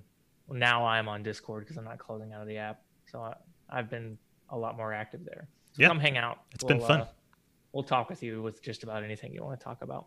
Yeah, it's crazy. Jay's getting more active and, and talkative. It's it's crazy. It's pretty much only been just to complain about Wild Arms, but Oh, guys, I totally forgot to use this. I have a new drop for whenever you guys haven't uh, been playing the games you should. So here we go. Dilly dally, shilly shally. That is and uh, I'm sad. that is the famous Tifa line from Advent Children. For those that don't know, I I never understood that. By the way, when I first saw that she said that, I'm like, what the hell did you just say? Like, I don't understand. I, I thought it was for the longest time. I thought it was just like a, a Japanese culture thing. I'm just like, okay, yeah, it's definitely just poor localization. I get what they were trying to do with it, but very infamous. So I have that at hand now. But the I reason think you should switch it up between that and the Tidus laugh drop. had it at the ready. Um, I'm trying to just get more drops in general, but the reason I was looking at the soundboard is so that I could officially call JRPG July to a close. Yay! So with that, we're gonna move on to our very first RPG club. All right, everyone, quiet down. All rise. We're here today to bring to order the next session of the RPG Club. All in favor? All opposed? Then let the RPG Club commence! Okay, so RPG Club. For those that don't know, it is just basically we hosts and the patrons nominate each nominate one game, and then we each get three votes, and that determines what game will be for the RPG Club, which is basically just a book club. Um, we break it down into small sections that we can each uh, get through in two weeks. Although this time it was we only had one week due to a date fuck up on my part. Oops. Um, uh, but yeah, so the current game is Wild Arms, and we were all supposed to get to Sand River or stop in Milama, which is the last town before you get there, either way. Um, and we were supposed to do that by today, which is August 9th. So um, basically, we're just going to discuss our feelings about the game, the gameplay so far, each of the, the little plot points. We're not going to go try not to go super long, but we're just going to, you know, kind of have a free form discussion about the game. So, who wants to go first about their general feelings? Let's have Jay do that first, because I want to hear his thoughts. okay, so I don't know. So I like it so far. It's been it's been pretty okay as a game. Um, I thought there are a lot of really interesting mechanics. So switching the characters back and forth, they they each have their own unique items that you have to use to get through puzzles, uh, and it kind of brings them together in a way that I, I don't think I've seen in a JRPG before. Um, but man, I suck at these games. They're like puzzles, and like you have to. It it doesn't hand you what you actually have to do. You have to go in and just like talk to everybody all the time, and then it kind of infers what you're supposed to do. And I I don't like games like that. I uh I don't like not knowing exactly what the objective is. Um, yes, there is a lot of. There's even some key points where you have to talk to random NPCs to learn what you're supposed to do, which is a very. Um, I know this is an old game, but even that I think maybe should have been antiquated by that point in uh, game design. and so so like i don't know at a different time i would probably be all for it i would think that this game is super super awesome but in my current state of gaming um I just need to be hand fed a little bit more. Um, so, so I- I've I've just been playing it with a guide and just letting the guide, uh, you know, feed me all that Yeah. information. Me too. But I, I really wish that the like I was tw- 13 and was playing this game because then I would like totally love it. Like I, would- I would just you know get home from school and just eat a hot Cheeto sandwich and go to town. But um, yeah, outside of that, Hot Cheeto sandwich. What is? Like I just cringed there for a second. Like what the hell? I wish I had like a record scratch jaw. Like, wait, wait what? it's uh, you would just make a lunch meat sandwich with a bunch of mustard and throw some hot Cheetos onto it. Okay, delicious. That's a little better. Like I thought, literally, you just had a piece of bread and hot Cheetos, and then bread, just a sandwich of hot Cheetos. If you if you also put mustard on it, I probably would do it. Like dipping hot Cheetos in mustard's pretty awesome. Wow. God, okay, um, I'm, I'm gonna need to, to, to digest I, that for a minute. wa- I was a very overweight child, by the way, and was, Me too. uh, Me too. Yeah. yep, me as well. um, but yeah, outside of that, like I've, I've been having a pretty good time. The uh, the boss battles are like a pretty good challenge. I've only died one time, uh, and that was because of the night gaunt. Um, let me see. I, I went the longest time without buying any new weapons or getting any new spells, so that it made it a little too difficult uh, Wow. towards the end. There, I probably didn't buy. I didn't buy anything until probably uh, what was it? Saint Centaur, I think, is the first time I actually went into a store and bought stuff. Wow. Meanwhile, I'm Hmm. like over here grinding for Gil every time I hit a town. Not Yeah. Gil. What's the currency? It's like Gella or Um, something. It's something weird. Yeah, something I've never heard of. Um, I never had to grind for stuff.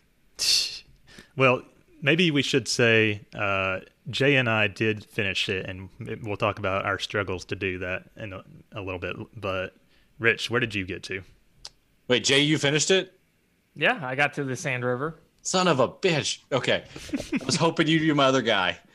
Uh, I actually got to, like I said, Mount uh, Zemo. Zenmo. Xenom, Zen, Mount Zenom, Mount Zenom. Zag, Zaganet. So I I really enjoy it. I'm gonna keep playing it tonight and stuff. Um, I just had a lot of things come up this weekend. I worked all day uh, at, at both jobs and had family come in, like I said earlier. But I really enjoy it. It does have a lot of nostalgia feel to it. Um, it looks horrible. Obviously, it didn't age very well, but that's the style it was back then. And you know, back then we we all thought that probably looked amazing. Um, I I've had no trouble with bosses, uh, grinding for money. Um, I think right here uh, where I'm at, where I just finished that um, that spider fight, hmm um, I'm like level 13. I think that's about Okay. where I was too. Yeah, I'm a little over leveled on it according to the guide I'm looking at, which is fine. I don't really care. I, I'd rather ha- I'd rather go through it ease. I fight everything. I don't run. Um, there's a couple times like with the the puzzles that I lose myself, so I'm kind of like backtracking a little bit. So obviously I'm getting uh, more more Gil, or we'll just start calling it Gil. Who cares? um, uh, that's just our currency. You know what? Screw it. Dollar dollar Uh, bills. Every game, every game is now Gil. yep. Um, so I just I, I've maxed out on buying uh, uh, healing potion or healing berries and stuff. So Whoa. uh, yeah, like I I don't have any problem whatsoever. The spells, I'm still trying to figure out the spell forgery. Like I get those crests and then I just go buy next one. I've got like 10 different spells, 10 or 11 spells. Yeah, the descriptions of the spells aren't very good at like a lot of them No. don't actually tell you what they really do very well. Yeah, so I've got a good mixture of black magic and white magic. Um, done that. Uh, I I do buy weapons and stuff. I keep that up to date. Um, but Yeah. the puzzles aren't so bad. I didn't think. so I want to rewind for a second though. Yeah. Uh, you Rich did not finish the required deadline in time. Um, so Shame. Shame. And so we were wondering like what the repercussions would be because we didn't want this to become a source of stress necessarily for us hosts and everybody. So I think what we're going to do is the punishment is you get 3 strikes. If you miss the deadline 3 times as a host, then you lose your nomination and voting on the next round of RPG. I Club. like I like that, but I don't want to lose my nomination because I need to sell that to you guys. exactly. So there's So- now there's now money on the line for you. I know. okay, can we can we go back and talk about this real fast? Okay, who the hell said this would take six hours to complete this chunk? That would be our friendly neighborhood Colin. Colin, I'm very. I, I what in what world is this six hours? Are you kidding me? Like I'm at six hours right there. So um, Colin made it there in just under five, I think, and Bill made it there in seven. Um, how long was it for you, Jay? It was roughly around seven, if I deduct the time that I left it just like running in the background. hmm So for hell, for, so for some people it was accurate, but for others it was not accurate at all. For I, me, did- I used the guide. yeah, I used the guide too, and uh, I was just over 13 hours, I think. Uh, And I think I'm at six hours. Yeah. So I think you're probably doing a little bit better time wise than I was. Um, Disa, how long did it take you? Okay, she says 15. Oh, that's natural for her. Yeah, yeah it's normal for her. Uh, m- guys, maybe I play in Disa time too, and I just never realized it before. Yeah. I, I, but I mean, from what I looked at in the guide and stuff, like I could probably ch- uh, blow past the rest of this, get down to where it needs to be in like two hours from what I'm what I've seen. Because I am over leveled. I think a lot of the monsters I'm hitting or fighting, I can take them out in one or two shots, and I do a lot of area damage stuff. Like I Mhm. try to take out one or two things at a time. Yeah. So Um, Um, the game is easy. I too am over leveled, I think, and because I can just basically mash attack against most enemy encounters and not Mhm. worry about it. Yep. I mean, that's that's good. I, I like that. Um, so the story is decent. Uh, from what I can tell, do we do we want to talk about that story? Yeah, so the basic premise of the game is you've got three characters um, Rudy, Cecilia, and Jack. And they all start off in like their own like little corner of the world. And you have to play through a quest with each character before bringing them together. Um, so Rudy is like a village boy who is apparently a dream chaser, which I still do not know what that means, but apparently it's like some kind of drifter, and they also might have an arm, which, from what I can tell, an arm is just a gun, right? I think so. Okay. Um, so he has the arm. He basically manages to release some kind of curse by saving a boy, Tony, in his town. And then he gets thrown out of the village, uh, exiled because of him owning an arm and unleashing the curse. And then, uh, so he gets thrown out. Then you've got uh, Jack, who is basically like kind of a treasure hunter, and he is looking for some kind of power. And I don't think it has been revealed why he wants the power yet. Um, although there's been some hints. Apparently, he wants to use it to protect people from demons and stuff. Um, and he has a little blue mouse creature. It's like the the mascot character of the game, Hanpan. Yeah, little thing. uh, which you can. This is just an aside, but you can use him to like get treasures that are far away and all that. We'll go to the like the individual abilities soon. Then you got Cecilia, who is the princess of the kingdom of Adelheid. Adelheid, Adelheid. I don't know how you're supposed to say it. Um, yeah, Adelhyde. What was just call it that? Right, that works. Um, and she starts off at um, a like a church school. I forget. It's like an abbey, something abbey. Um, Yes. D- Downton Abbey. um, and she basically gets called on by the Guardians, which are like summon beast gods, um, to fulfill her destiny. Have you guys even summoned yet? Yes. Yes. I have not. I, I have no idea how to do it. I think I think somebody told me on Discord last night, but I don't remember. There's uh these things called runes that you equip. There's a slot in your equipment just for the runes, and that affects what summon the character uses. However, that. Cecilia is pretty much the only one that could do it super effectively, just because of her high magic stat. But you can do like been- over a thousand damage to a boss if it's weak against the element. Yeah. Oh my god. Did you did you figure out the um the apples and stuff? I nope. What about them? So like you could just buy you could find them all over the place. So definitely look look in places, and those you can use to boost your stats. Yeah, yeah. Uh, Permanently. Yeah. Oh. So like I heard somebody say they didn't use them until like the very end of the, bo- uh, the end of the game for the boss fight, and then just like annihilated the person. That's how I, norm- I normally like hoard them and just never use those stat boost items in games. But this time I decided I'm going to be a better person, and I actually have been using them. um, so I, see, none none of that. I I feel like none of that's actually explained to you, so you have to go out and like discover it on your own, and that's like not what I'm good Mm-hmm. at. I do wish that I had read the instruction manual before starting it because I forgot that the instruction manuals are actually built into the PSN games. So I could have just done that the whole time. But I forget crap, what? that.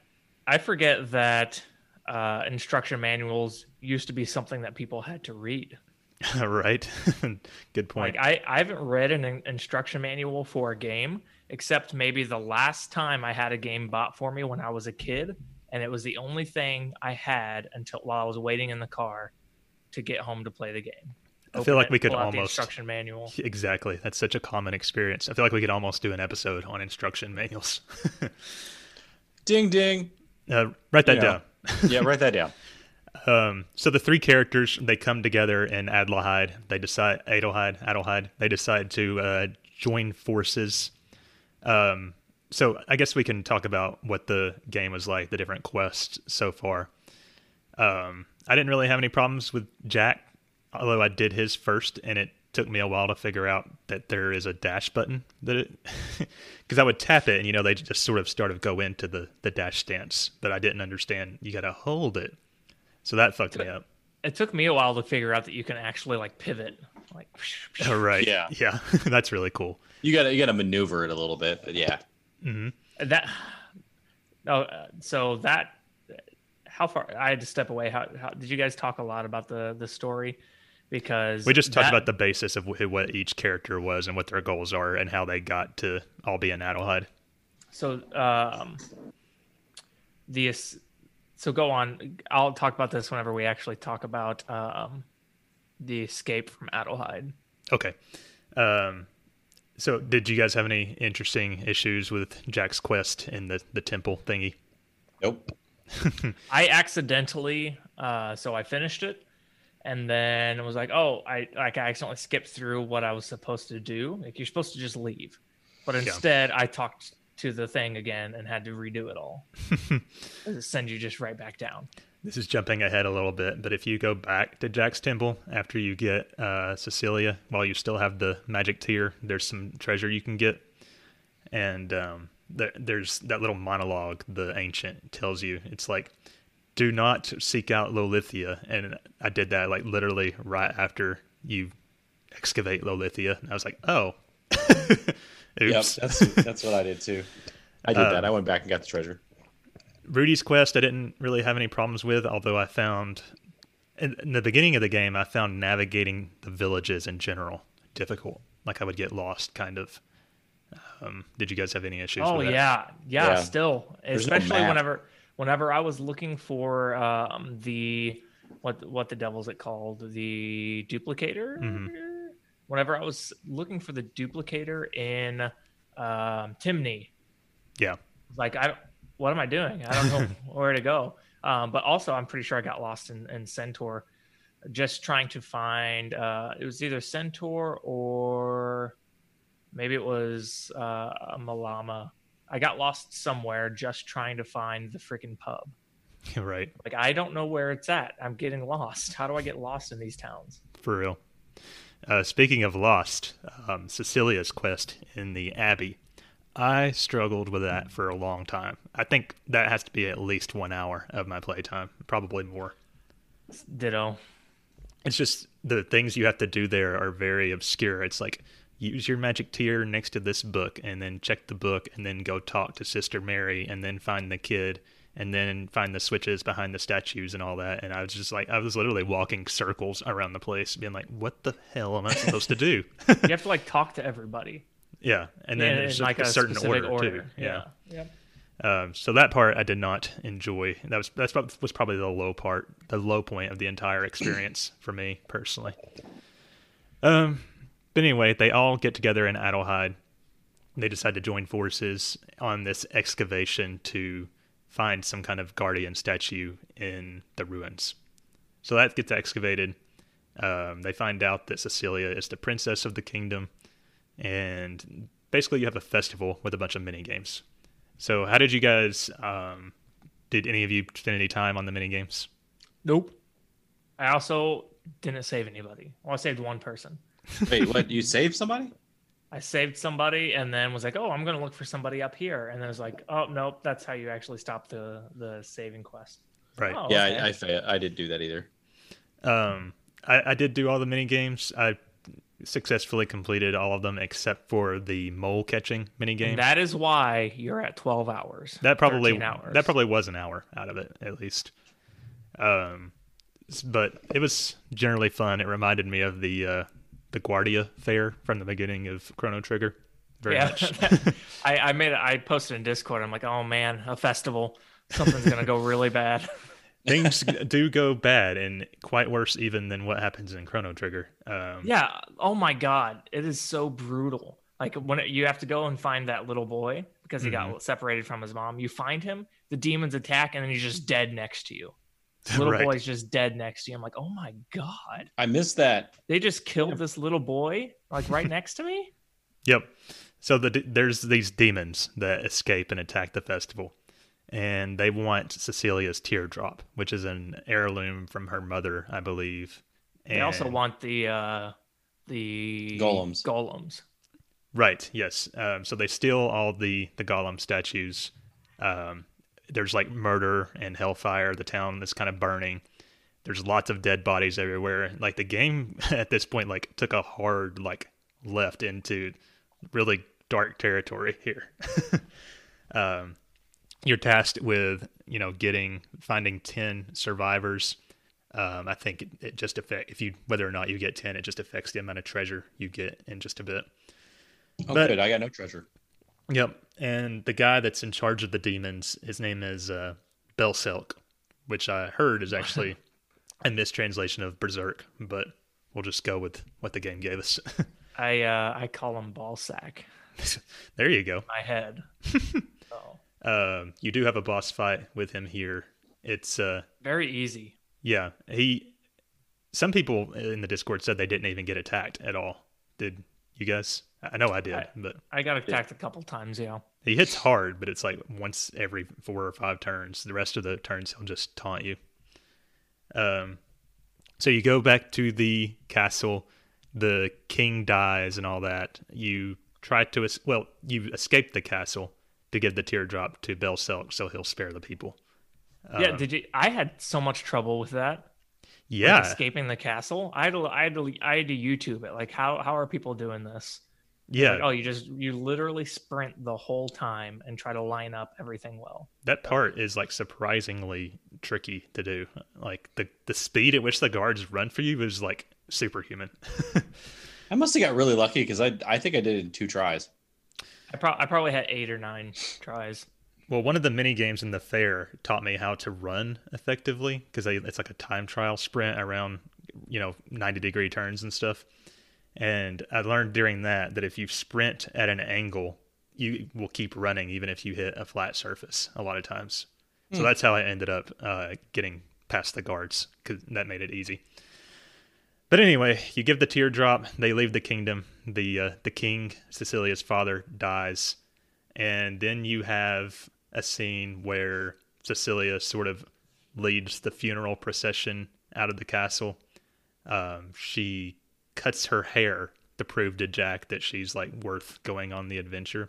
Very. Because that means something. I don't. Yeah, I was about to say what. Okay. she, ta- she takes her sword, cuts it off. It's a very uh, Princess Garnet moment from Nine, which makes me wonder: is this like a common trope? Like girls cut their hair with a blade to, you know, signal a character change, or I'm guessing. Well, I mean, in um, it happens in a Tales game, but with a guy. I hmm. mean, interesting. It must be a trope. I'm gonna try to look that up after the show if I remember. it, it symbolizes transformation. Right. That's what I'm gonna do when my hair is long enough. I'm just gonna come on the podcast and be like, I am gonna complete games, and I'm gonna just cut it off. That would be amazing. that's that's a highlight of the episode, I think. By the way, we are going to try to start posting highlights from the episodes. So if you guys think of any moments in particular, just jot them down so I'll remember later. um, so Cecilia leads the funeral procession out of all the dead villagers and everything. The game gets really dark. And then the narrator says, This is where the story begins. And, And credits that's start to roll. Opening You know what? credits. Whenever whenever I saw that, I was like, "Oh my god, how long have I been playing this already?" I was already past seeing- six hours at that point. I was like, I was like, "Jeez." I was like that, uh, you know, that meme of the guy that just does a side glance real quick. Mhm. that was me when it said, "This is where the story begins." Yeah. What? um, so that part was really dark, and at that point is when I was like, "Okay, this story uh, might be interesting. This might not be totally boring." Um, and sometimes they the characters do have like kind of serious conversations where, and the dialogue is generally good. So, it's so far I'd say it's not you know a super compelling story, but it's interesting enough. yeah What, what about you guys, and just in general, story wise, at this point? I feel the same way. I um yeah, I don't have any qualms about it. Right. Yeah, What about- it's a it's a classic RPG kind of uh, storyline with it. You know, you got to go protect the world kind of thing. Yeah. So what the demons are trying to do? There's a group of four demons, and there's like a bonus fifth demon too. Uh, I don't remember all their names. There's like Zeke or something who's the leader. You got Belselk and uh, yeah, uh, Lady Harken, and I don't remember the fourth one, but it's like a weird floaty thing. Um, so they're trying to resurrect their mother, who is like a demon queen, and to do this. Yes, there you go. Um, and to do that, they have to destroy all these guardian statues. So, They they are really good at it too. yes, they always destroy it right as you get there, basically. Yeah. It's like, why did I even come? I should have just let them take it. Um, they, you do go to this one temple where you, the three characters get separated. Um, what was the name of that place? It was It's the Guardian Shrine. Right. So the characters get separated, and then the summon beast gods sort of like do a character test where the characters sort of question their motivations and all that. That part was pretty good. But you get the three summons, and they basically send you on your quest. So from that point on, it's basically just you go to these dungeons, you find the statues, and you they get destroyed. And it was actually a really good point where Colin had to stop story wise because Mother, the last statue had been destroyed, and Mother had just been resurrected. Yeah, I thought that was. I, I feel like it's a good stopping point, but also I feel like it's such a. It's another JRPG trope where the bad guys don't realize how bad the thing they're doing actually is. Yeah. because the the the uh, what the the what the the quarter knights. What are they called? I think that's right. yeah they they think that they're they're just going to revive their mother and go use this planet as their new home because Hades their planet Hades was destroyed. And then they find out, oh, like the mother's like, "Oh no, I destroyed Hades. I'm going to destroy this place too and I'm going to destroy you guys and it's going to be wonderful."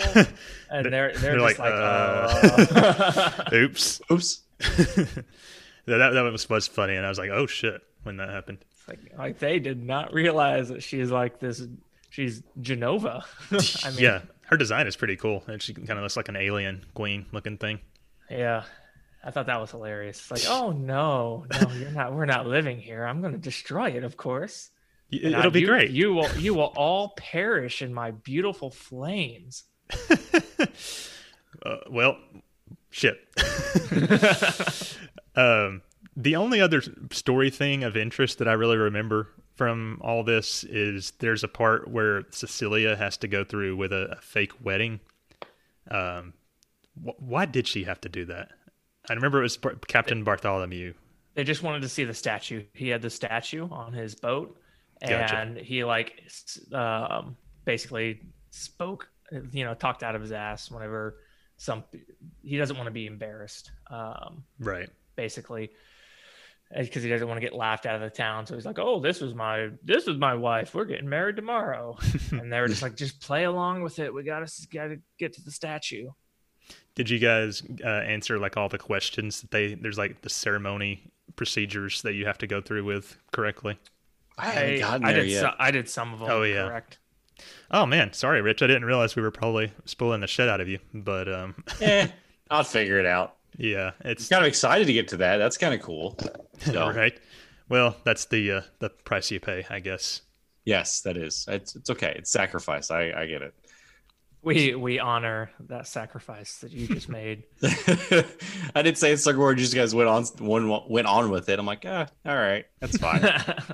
So the the story is interesting. It's nothing to like super write home about necessarily, uh, but I am interested to see where it goes. Um. So let's- so I kind of I felt like whenever I first started playing Jack, I'm like, oh, Jack it seems like kind of like a nerdy guy. I don't know why. I just felt like, oh, Jack kind of seems like a nerdy bookworm. But as I got into it, I'm like, oh no, Jack is like like the like Indiana Jones. yeah, if you watch the uh, the intro cutscene, it sort of the anime sort of makes him seem like a very like large, almost like Vash the Stampede type character. Oh, Uh, I know you Vash know that the reference. Stampede. Yeah. um, but that's who he reminds me of. So that's basically the story. As far as um, gameplay goes, we kind of already touched on that, but the um, the gameplay itself, I like the actual systems, but it's too easy. It you can Yeah. basically mash attack and win, and even in the boss fights, you can just use the same strategy over and over. Where you know use Jack's strongest uh, special ability, have Cecilia heal when needed, otherwise use one of her spells or summon. And Yep. Rudy, you shoot your gun, and when he has the force power, use the aim thing, and that that'll win you, the battle every time. Yeah, especially whenever you get some decent weapons for him. And, like, Right. That's that's why I be, like Zed. That I feel like uh, Bill said that he had issues with Zed on the boat. I was just like, that took me like three minutes. Yeah, the only issue with the boss fights I've been having is they seem to have a lot of HP. So, especially when you're just using the same tactics over and over, it starts to get a little old. It's like, all right, you can die now. I've also started using auto battle for random encounters. All right, so I know that there is auto battle, but I don't know how it works. Please explain. Uh, so you basically uh, there's like this little horn thing that you can you can change either in the menu or right uh, in the battle menu, like before you choose to attack. So you, there's like two battle menus. The one that you choose the team actions, and then you you cycle through the members to pick exactly what you want them to do. Uh, there's a little horn, and you can change it for each character from manual to some specific type of strategy. Uh, and so whenever you hit the attack button, uh, anybody who isn't manual, it, the game just does it for you. Hmm. So it chooses to whether to that. attack or, or use items, and it's pretty good. It's it's uh, I'd say it might be better at playing the game than I am. Yeah, because I literally, when I'm doing the random battles, I'll just scroll Twitter or watch YouTube while I mash X. and and you still have to like press X, but you don't have to like like it's a little more intuitive. You still have to press X to like initiate, like say like, hey, I don't want to change armor and I don't want to uh, change tactics or anything like that. Just attack, and then it'll cycle through all three characters and attack. So it Mhm. cuts your X pressing down by like I don't know a fifth. Did you guys um, face that optional boss, uh, Chaos, in the Maze of Death? Well, I Rich isn't not. there yet, but okay. Nope, I skipped it. That boss was a little more challenging. It was optional, but the problem with that boss is it likes to spam status effects on you. So it'll pull, like silence the whole party or put the whole party to sleep, and then it'll use those moves over and over. Um, I did beat it on my first try, but a couple characters did die, and I had to revive them and stuff. So that one was actually. Do you have a spell for revive, or do you have items?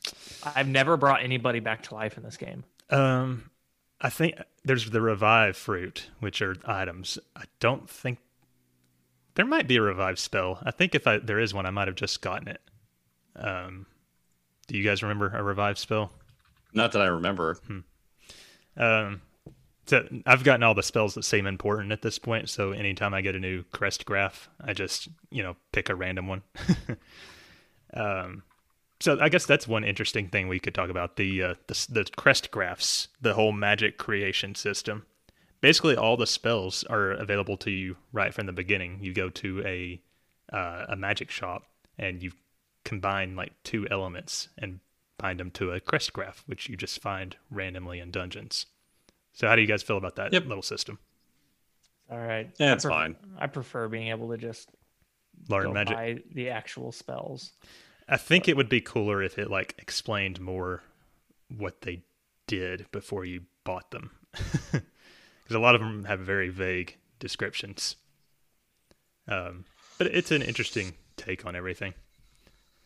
Um, the only other like major gameplay element I don't think we've talked about is the characters' overworld abilities. So Rudy can lay bombs everywhere.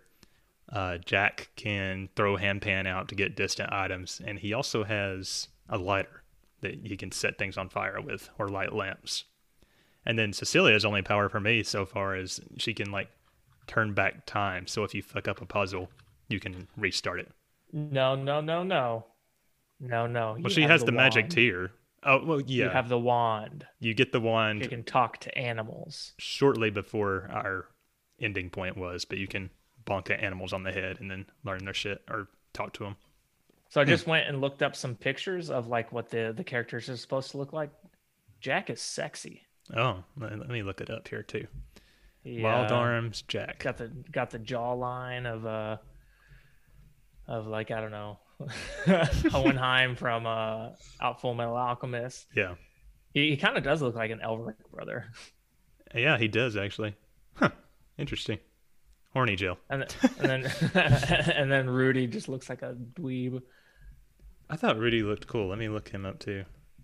He it's a very like normal character design. It kind of reminded me of um what's the main character in Legend of Legaia, Rich? Vahn? Vahn. Vahn. He kind of looks like him, I think. Hmm. Um, so yeah, that that's fun. It makes overworld exploration a little bit, bit more fun. What I normally do is I well when I switch to a character to use their ability, I won't switch again until I need another character's ability, and that way I sort of feel like I'm playing as all the characters kind of equally. Um, except for Cecilia's power sucked until Oh, towards She- the end of our session. She uh, so uh, somebody told me that luck is correlated to how many wild battles you have, how many random encounters you have. I Mhm. don't mm-hmm. know if that's true, but that's why I always pick Jack to walk around on the overworld. That makes sense. There is a luck Oh wait, stat. Rudy, Rudy, Rudy, Rudy has the best luck for me. Hmm. I didn't know that. So the luck It could be totally false. I didn't. I didn't fact check it. by the way. it slowly drops over time based on your actions and then you could buy these flowers to raise it and then i think when your luck is higher is when you counterattack more or something like that or dodge more but yeah um i'm looking at the doc here is there anything else in particular we want to discuss about wild arms for this session nope. Not I really. am- I'm good. Ready to uh to move on to the the next uh next chunk of the game. yeah me too Or two weeks from now. yeah i'm glad we have more time this time Yeah. Um, so yeah, I'm enjoying the game so far. Rich, you have more time to catch up now. Yep, Uh, I enjoy it. So hopefully we'll all meet the deadline this time. I'll have my Vita. I won't take it on the beach. It's too precious, but I'll have it for the car ride and sitting around the place. Um, yeah. So I look forward to seeing where Wild Arms goes from here. And just so everybody knows, one more reminder: the next point is to get to the Sacred Shrine by August 23rd, which is when we'll reconvene this uh, club. And I know we said we didn't have a tea time with Bill this week, but um, we did solicit some listener feedback just to see how everybody feels about the RPG Club and Wild Arms to this point. Um, so we did get some of that, and we are going to throw it to Bill so he can actually read over those and uh, give his own thoughts and opinions. So here we go. Hey, Fiddy. Fiddy, put the champagne down. Put the champagne down. Put it down. Put it down. That's it. It's my Dom Perignon. I paid for it, alright? If you're going to get in here and cause trouble, you get out, alright? This is the RPG club, alright? None of your, like, 50 cent clubs. Get out. RPGs only, mate. Yeah. Anyway, hi, hello guys, and welcome to the uh, first episode of the RPG Club. And this is the first episode and your first trip to the VIP corner. Yes, uh, as Scott just mentioned, we did a solicit you guys on Twitter and on Discord for your opinions on Wild Arms and how you've got on with the first ever episode of the RPG Club. So, welcome to the VIP corner, and I'll give you a little roundup of my thoughts at the end as well. Just just a short thing, because I know the guys have already covered it in depth anyway. So, yeah, so we'll start off on the Twitter, and our first thing comes from our beloved uh, Winter Deesa. And she says, uh, Loving it. This game has everything I want in a game, really. Music is out of this world, colourful turn based, nice system, you can grind, and we all know Deesa loves a grind, and it has varied places. Added bonus, the story is pretty cool too, and it has some crazy, crazy moments. Yep, that moment on the uh, boat with the fake wedding was just absolutely bonkers. Uh, Nayu, she comes in and says, uh, characters are entertaining. She loves uh, Cecilia's attitude, but not, but did not like her outfit change at all. Um, it made her a bit grumpy. Made me a bit grumpy, it says, but not me. Her. Me? Her? Yeah, anyway. Uh, uh, but at least uh, she has a cute red hairband. Uh, she adores Jack's companion. Uh, blowing things up with Rudy's bombs is very fun, uh, especially if you do it in a row. And yes, I thoroughly enjoyed that as well. I loved running along, setting lots of bombs on the floor and watching them go off and blow up all the barrels. Saves you having to pick them all up and throwing them. That's probably where I saved a lot of time on Scott. On Scott's time. Uh, and Colin, our wonderful Colin, says, uh, Fun, fun, and more fun. Also join us with Wild Abandon. Uh, Lala Gala says, Although I have um, not reached Sand River yet, I'm really enjoying this game. Might be my third old school RPG that I've ever played. Uh, I was pulled in during the Guardian Shrine when the characters had their visions. I liked it because it reminded me that everyone has their has these inner demons or voices of self doubt. Uh, I at least hope that is how. Uh, at least that's how I interpreted that scene. Uh, I'm hoping the game continues to explore these characters more deeply as I continue, uh, and it will. Uh, maybe not so much with Ruddy, but uh, or Rudy, but it will with the rest of them. And then Adam Adam Davis says the Battle of Adelheid is one of the most memorable gaming moments for me across all games. Having the demon attack all enemies visible on screen. Uh, and having oh, sorry, having the demons attack and all the enemies visible on screen. Uh, I also like that your decisions in that segment have consequences. Yes, because if you fail to save people, then that is a treasure chest that you don't get later on in the war room before you leave Adelheid. So let's move over to the uh, Discord side of the club. Look, got squeezed past just like uh, get out of the way, you bastard! Get out of the way. Anyway, anyway. Sorry, Timbers, didn't mean to call you bastard. Anyway, uh, yeah, so uh, just all these celebrities, man, they just won't move out of the way. Uh, so, uh, Kylie on Discord says, um, I just entered the tower. Money's not even an issue at this point, and I'm more along for the story than anything else. Current thoughts. Uh, the battle system and repetitive music would have turned me off in my youth hard. Um, still getting with it, uh, still not gelling with it. Uh, story is pretty lively, but nothing I haven't really seen before as of yet. I am finding myself predicting the beats before they happen. The art is alright for its time, and I would say it's comparable to stuff like Legend of Legaia, uh, Legaia and the or the FF uh, remasters for the DS. Oh, come on, man. Those DS remasters are dreadful. Scourge of humanity. Don't play the FF4 remaster on a DS. Just get the PSP version. You know the um, the the really good one. uh, not great, but passable. He says. Uh, really hoping things pick up uh, uh, pace soon, as even though it's tossing me from place to place, something I usually dislike, uh, it's doing it in a way that makes me uh, want to get to the good stuff, whatever that may be. Uh, and then he has a question for the cast. Uh, what point in this game would you say is the best and the worst part? So apologies that the, the guys didn't get to answer this question. Uh, so far, the worst part was probably um, Rudy's opening. I didn't really get on, you know, just, just a bit with the whole town just turning against him from saving the kid. it's just like mm, this is a bit, it's a bit of a stretch. I get, I get where they're going, but a bit of a stretch. Uh, and then the best bit was probably I really enjoyed the Maze of Death. Actually, uh, I found the optional boss all by myself and suffered through that fight. It was bloody hard, but I managed to do it, so that was really, really satisfying. Uh, and also the crazy, crazy wedding scene was just bonkers. And yeah, the Adelheid getting burnt to the ground was just during after the during the festival was just crazy as well. It was just yeah, so many good points. Uh, this is uh, Saitan on uh, Saitan85, our newest uh, friend on the Discord. Uh, so this is my first time playing this game in 20 years or so, and I left it back in the day. And I was a little bit worried that going back to it wouldn't be as great. Uh, but as of now, I'm mostly enjoying the game. Uh, but the encounters are really testing my patience and hurting my experience more than I would like. Apparently, you can less the encounters in the second half, so that should help along with the story picking up more and more, uh, more and more, and the more complex puzzles. Uh, the combat is fairly simple and gets uh, pretty repetitive, but that may change as the game goes on, uh, even though I don't think it will. Uh, the story would be a lot more interesting if I didn't already know the twists and turns uh, that are to come, but will, but even still, it's holding my attention.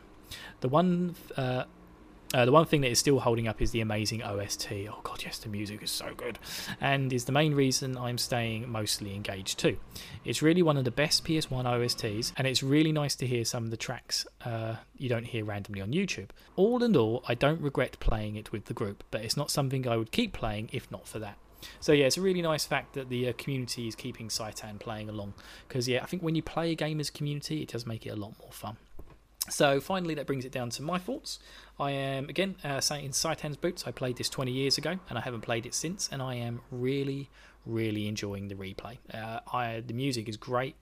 Uh, I'm actually really enjoying the combat as well. It is simple, but you know it keeps you thinking. And um, I actually feel like I'm exploring it a lot more than I did 20 years ago, and enjoying it a bit more. So um, it's so all in all, it's doing really good. Uh, the only thing I will say is, um, where do these RPGs come up with these sentient animals that don't actually have an existing race in the world, but they exist as part of your main plot? We had the uh, we had Sky, the hawk in Grandia 2, and now we've got um, uh, Hapan, Hapan, the mouse, who just seems to know everything about the uh, ancient technology and is there to just fill in the blanks in Jack's uh, memories, uh, not memories, uh, blanks in Jack's knowledge. And yeah, Harpen's working very well as a good plot device, but doesn't seem to have that. You know, there doesn't seem to be any other sentient mice in the game so far. So you know, say that what you will. But otherwise, great. Boat scene was great. Loving some of the dungeons. Um, yeah, uh, the tools. The tools function is probably one of the best things about this, and doing the little puzzles. It's just a great, great game. So anyway, uh, I can see Jay Z over in the corner being very inappropriate. So uh, I've got to go kick him out, guys. God, I don't think you, you open up a club, you know, it doesn't matter what club it is, and all these all these people just turn up. Anyway, I'll see you guys later.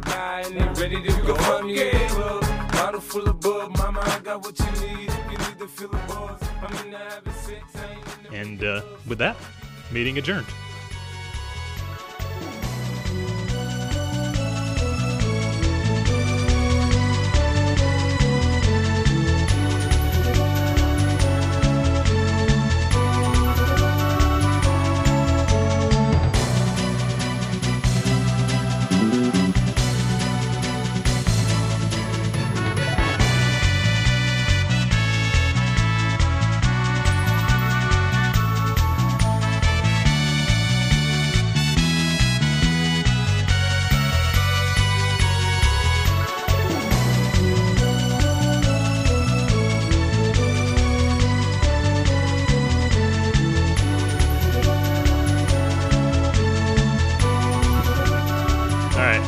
so let's wrap up here. Jay, what are we doing next week? So next week we are wrapping up the God of War review. So it's part two where we talk about gameplay, uh, you know, and like everything else with the game that isn't with the story. But we also kind of talk about the story some more. Uh, we we actually already recorded the episode because I'm on vacation. yeah, and I I'm gonna uh, I'm, I got some pretty good monologues in there. I hope you guys uh take everything I say to heart and play all the God of War games and then the actual 2018 and then love it for the vast story that it is. It was a good episode. We went like a whole episode's length on just the gameplay and ratings and then Jay's additional story thoughts. um, so yeah, uh, look forward to that next week. And like I said, that was pre-recorded, so everything will work out in the end, and we'll be back in time for the next RPG club. Yay! So we let's talk about plugs, guys. We got some cool plugs here.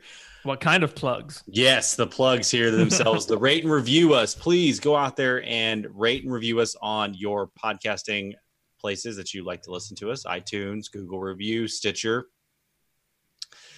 Um, We all know what you were talking about, Jay. he just he just typed in butt plugs, which um, hey, we got all kinds of plugs here. That it just totally caught me off guard and I lost my train of thought. Uh, rate review us, like I said, please. It helps the show, gets us up there in the ranks, uh, letting us know how we're doing. And uh, damn you, Jay. uh, moving on, another way to help the show is uh, Patreon. So, like we said earlier, We've got early episode access. You can get your episodes ad free. No more anchor. No more uh, probably works promos. Um, you can get access to the aftercast, which boys, it's getting close to time for another one. I think so. We'll need to start thinking we, about. topics. What are we going to talk about? There's nothing's happening. um, we've got extra reviews. Like I said, Animal Crossing should be live for the patrons by the time you see this. Corey and I need to record Donkey Kong Country Tropical Freeze and then Last of Us soon. Um, you get access to the nominations and the voting for the RPG Club and more. Speaking of more, guys, one of our benefits is to a certain tier of patron that we give them an annual physical gift. So we need to start thinking about what that will be. I'm thinking A, cop, a copy of Wild Arms. there you go. Okay. That'll be Original. PS1, still in the wrapper. Don't get their hopes up. It's going to be not that cool. I am working on setting up the merch store though, so you guys there'll be merch soon. I'm hoping to have that ready for the next time I record. We'll see. I actually had no idea you were doing that. Yes, I am. Am I, I need a mug at least. I'm gonna have an RPG after years face mask. So, um, yeah. So, what else is going on new, Jay? We also started using Twitch. So this episode is streaming to Twitch right now. So you can catch us live whenever we record. Uh, and we will also attempt to be, you know, good streamers and, and maybe try to stream some content. I'm working on getting an actual decent PC build so I can have more games to to easily stream because I don't want to drop 300 bucks on an Elgato to try and stream PS4 things through my not so great internet. Um, so yeah, keep uh, keep an eye out for that. Uh, maybe subscribe to us on Twitch so you get uh, get notifications when we stream. That would be gr- awesome uh, to have some interaction there. Yeah. And uh, now that I have my desk, I am also one step closer to being able to stream. Thank you, universe. yes. So you can email the show at rpgafteryears at gmail.com if you want to give us some show ideas or leave us some critiques. Um, we'd like the critiques to go there, not all the reviews. Um, but yeah, that's how you can reach the show. And uh, Discord itself, if you want to join the conversation with us on, uh, it's getting pretty lively over there. The link can be found in the show notes or pinned on uh, as a tweet on Twitter. I like how every week we say how it's getting livelier and livelier. Getting so lively. but it's fucking true though. Every week it's, popping off a little bit more than last week. That's right. Um, another re- way you can reach us is uh, Twitter. The show can be found at RPG Years, and you can find me at the Scott Spot. And me at HailBlue one five six nine. You can find me at J A Y D Hizzle. Yes, and you can find Bill at Matonica with two N's. And I think that's about it. JRPG J- July is over, and the RPG Club has been kicked off. Exciting times for us here at the After Years. Thanks for listening, everyone. Join us next week for a rousing discussion about God of War Part 2. But until then, I'm Scott. I'm Rich. And I'm Jay. We'll catch you guys next time for episode 28 of the RPG After Years. Bye. Hasta la vista. Bye. Chase those dreams. Don't become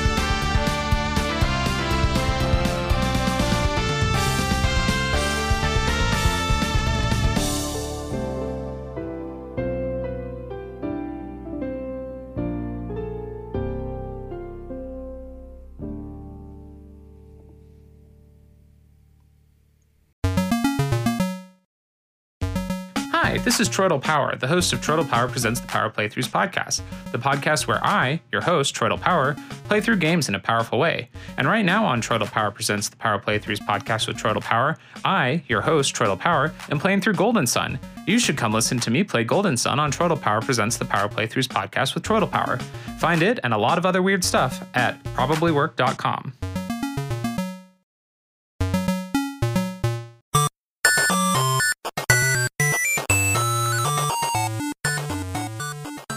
This has been a presentation But we can make this work. Probably Network. Follow us on Twitter At Probably Work for more of our questionable content. Also, we have a website called probablywork.com.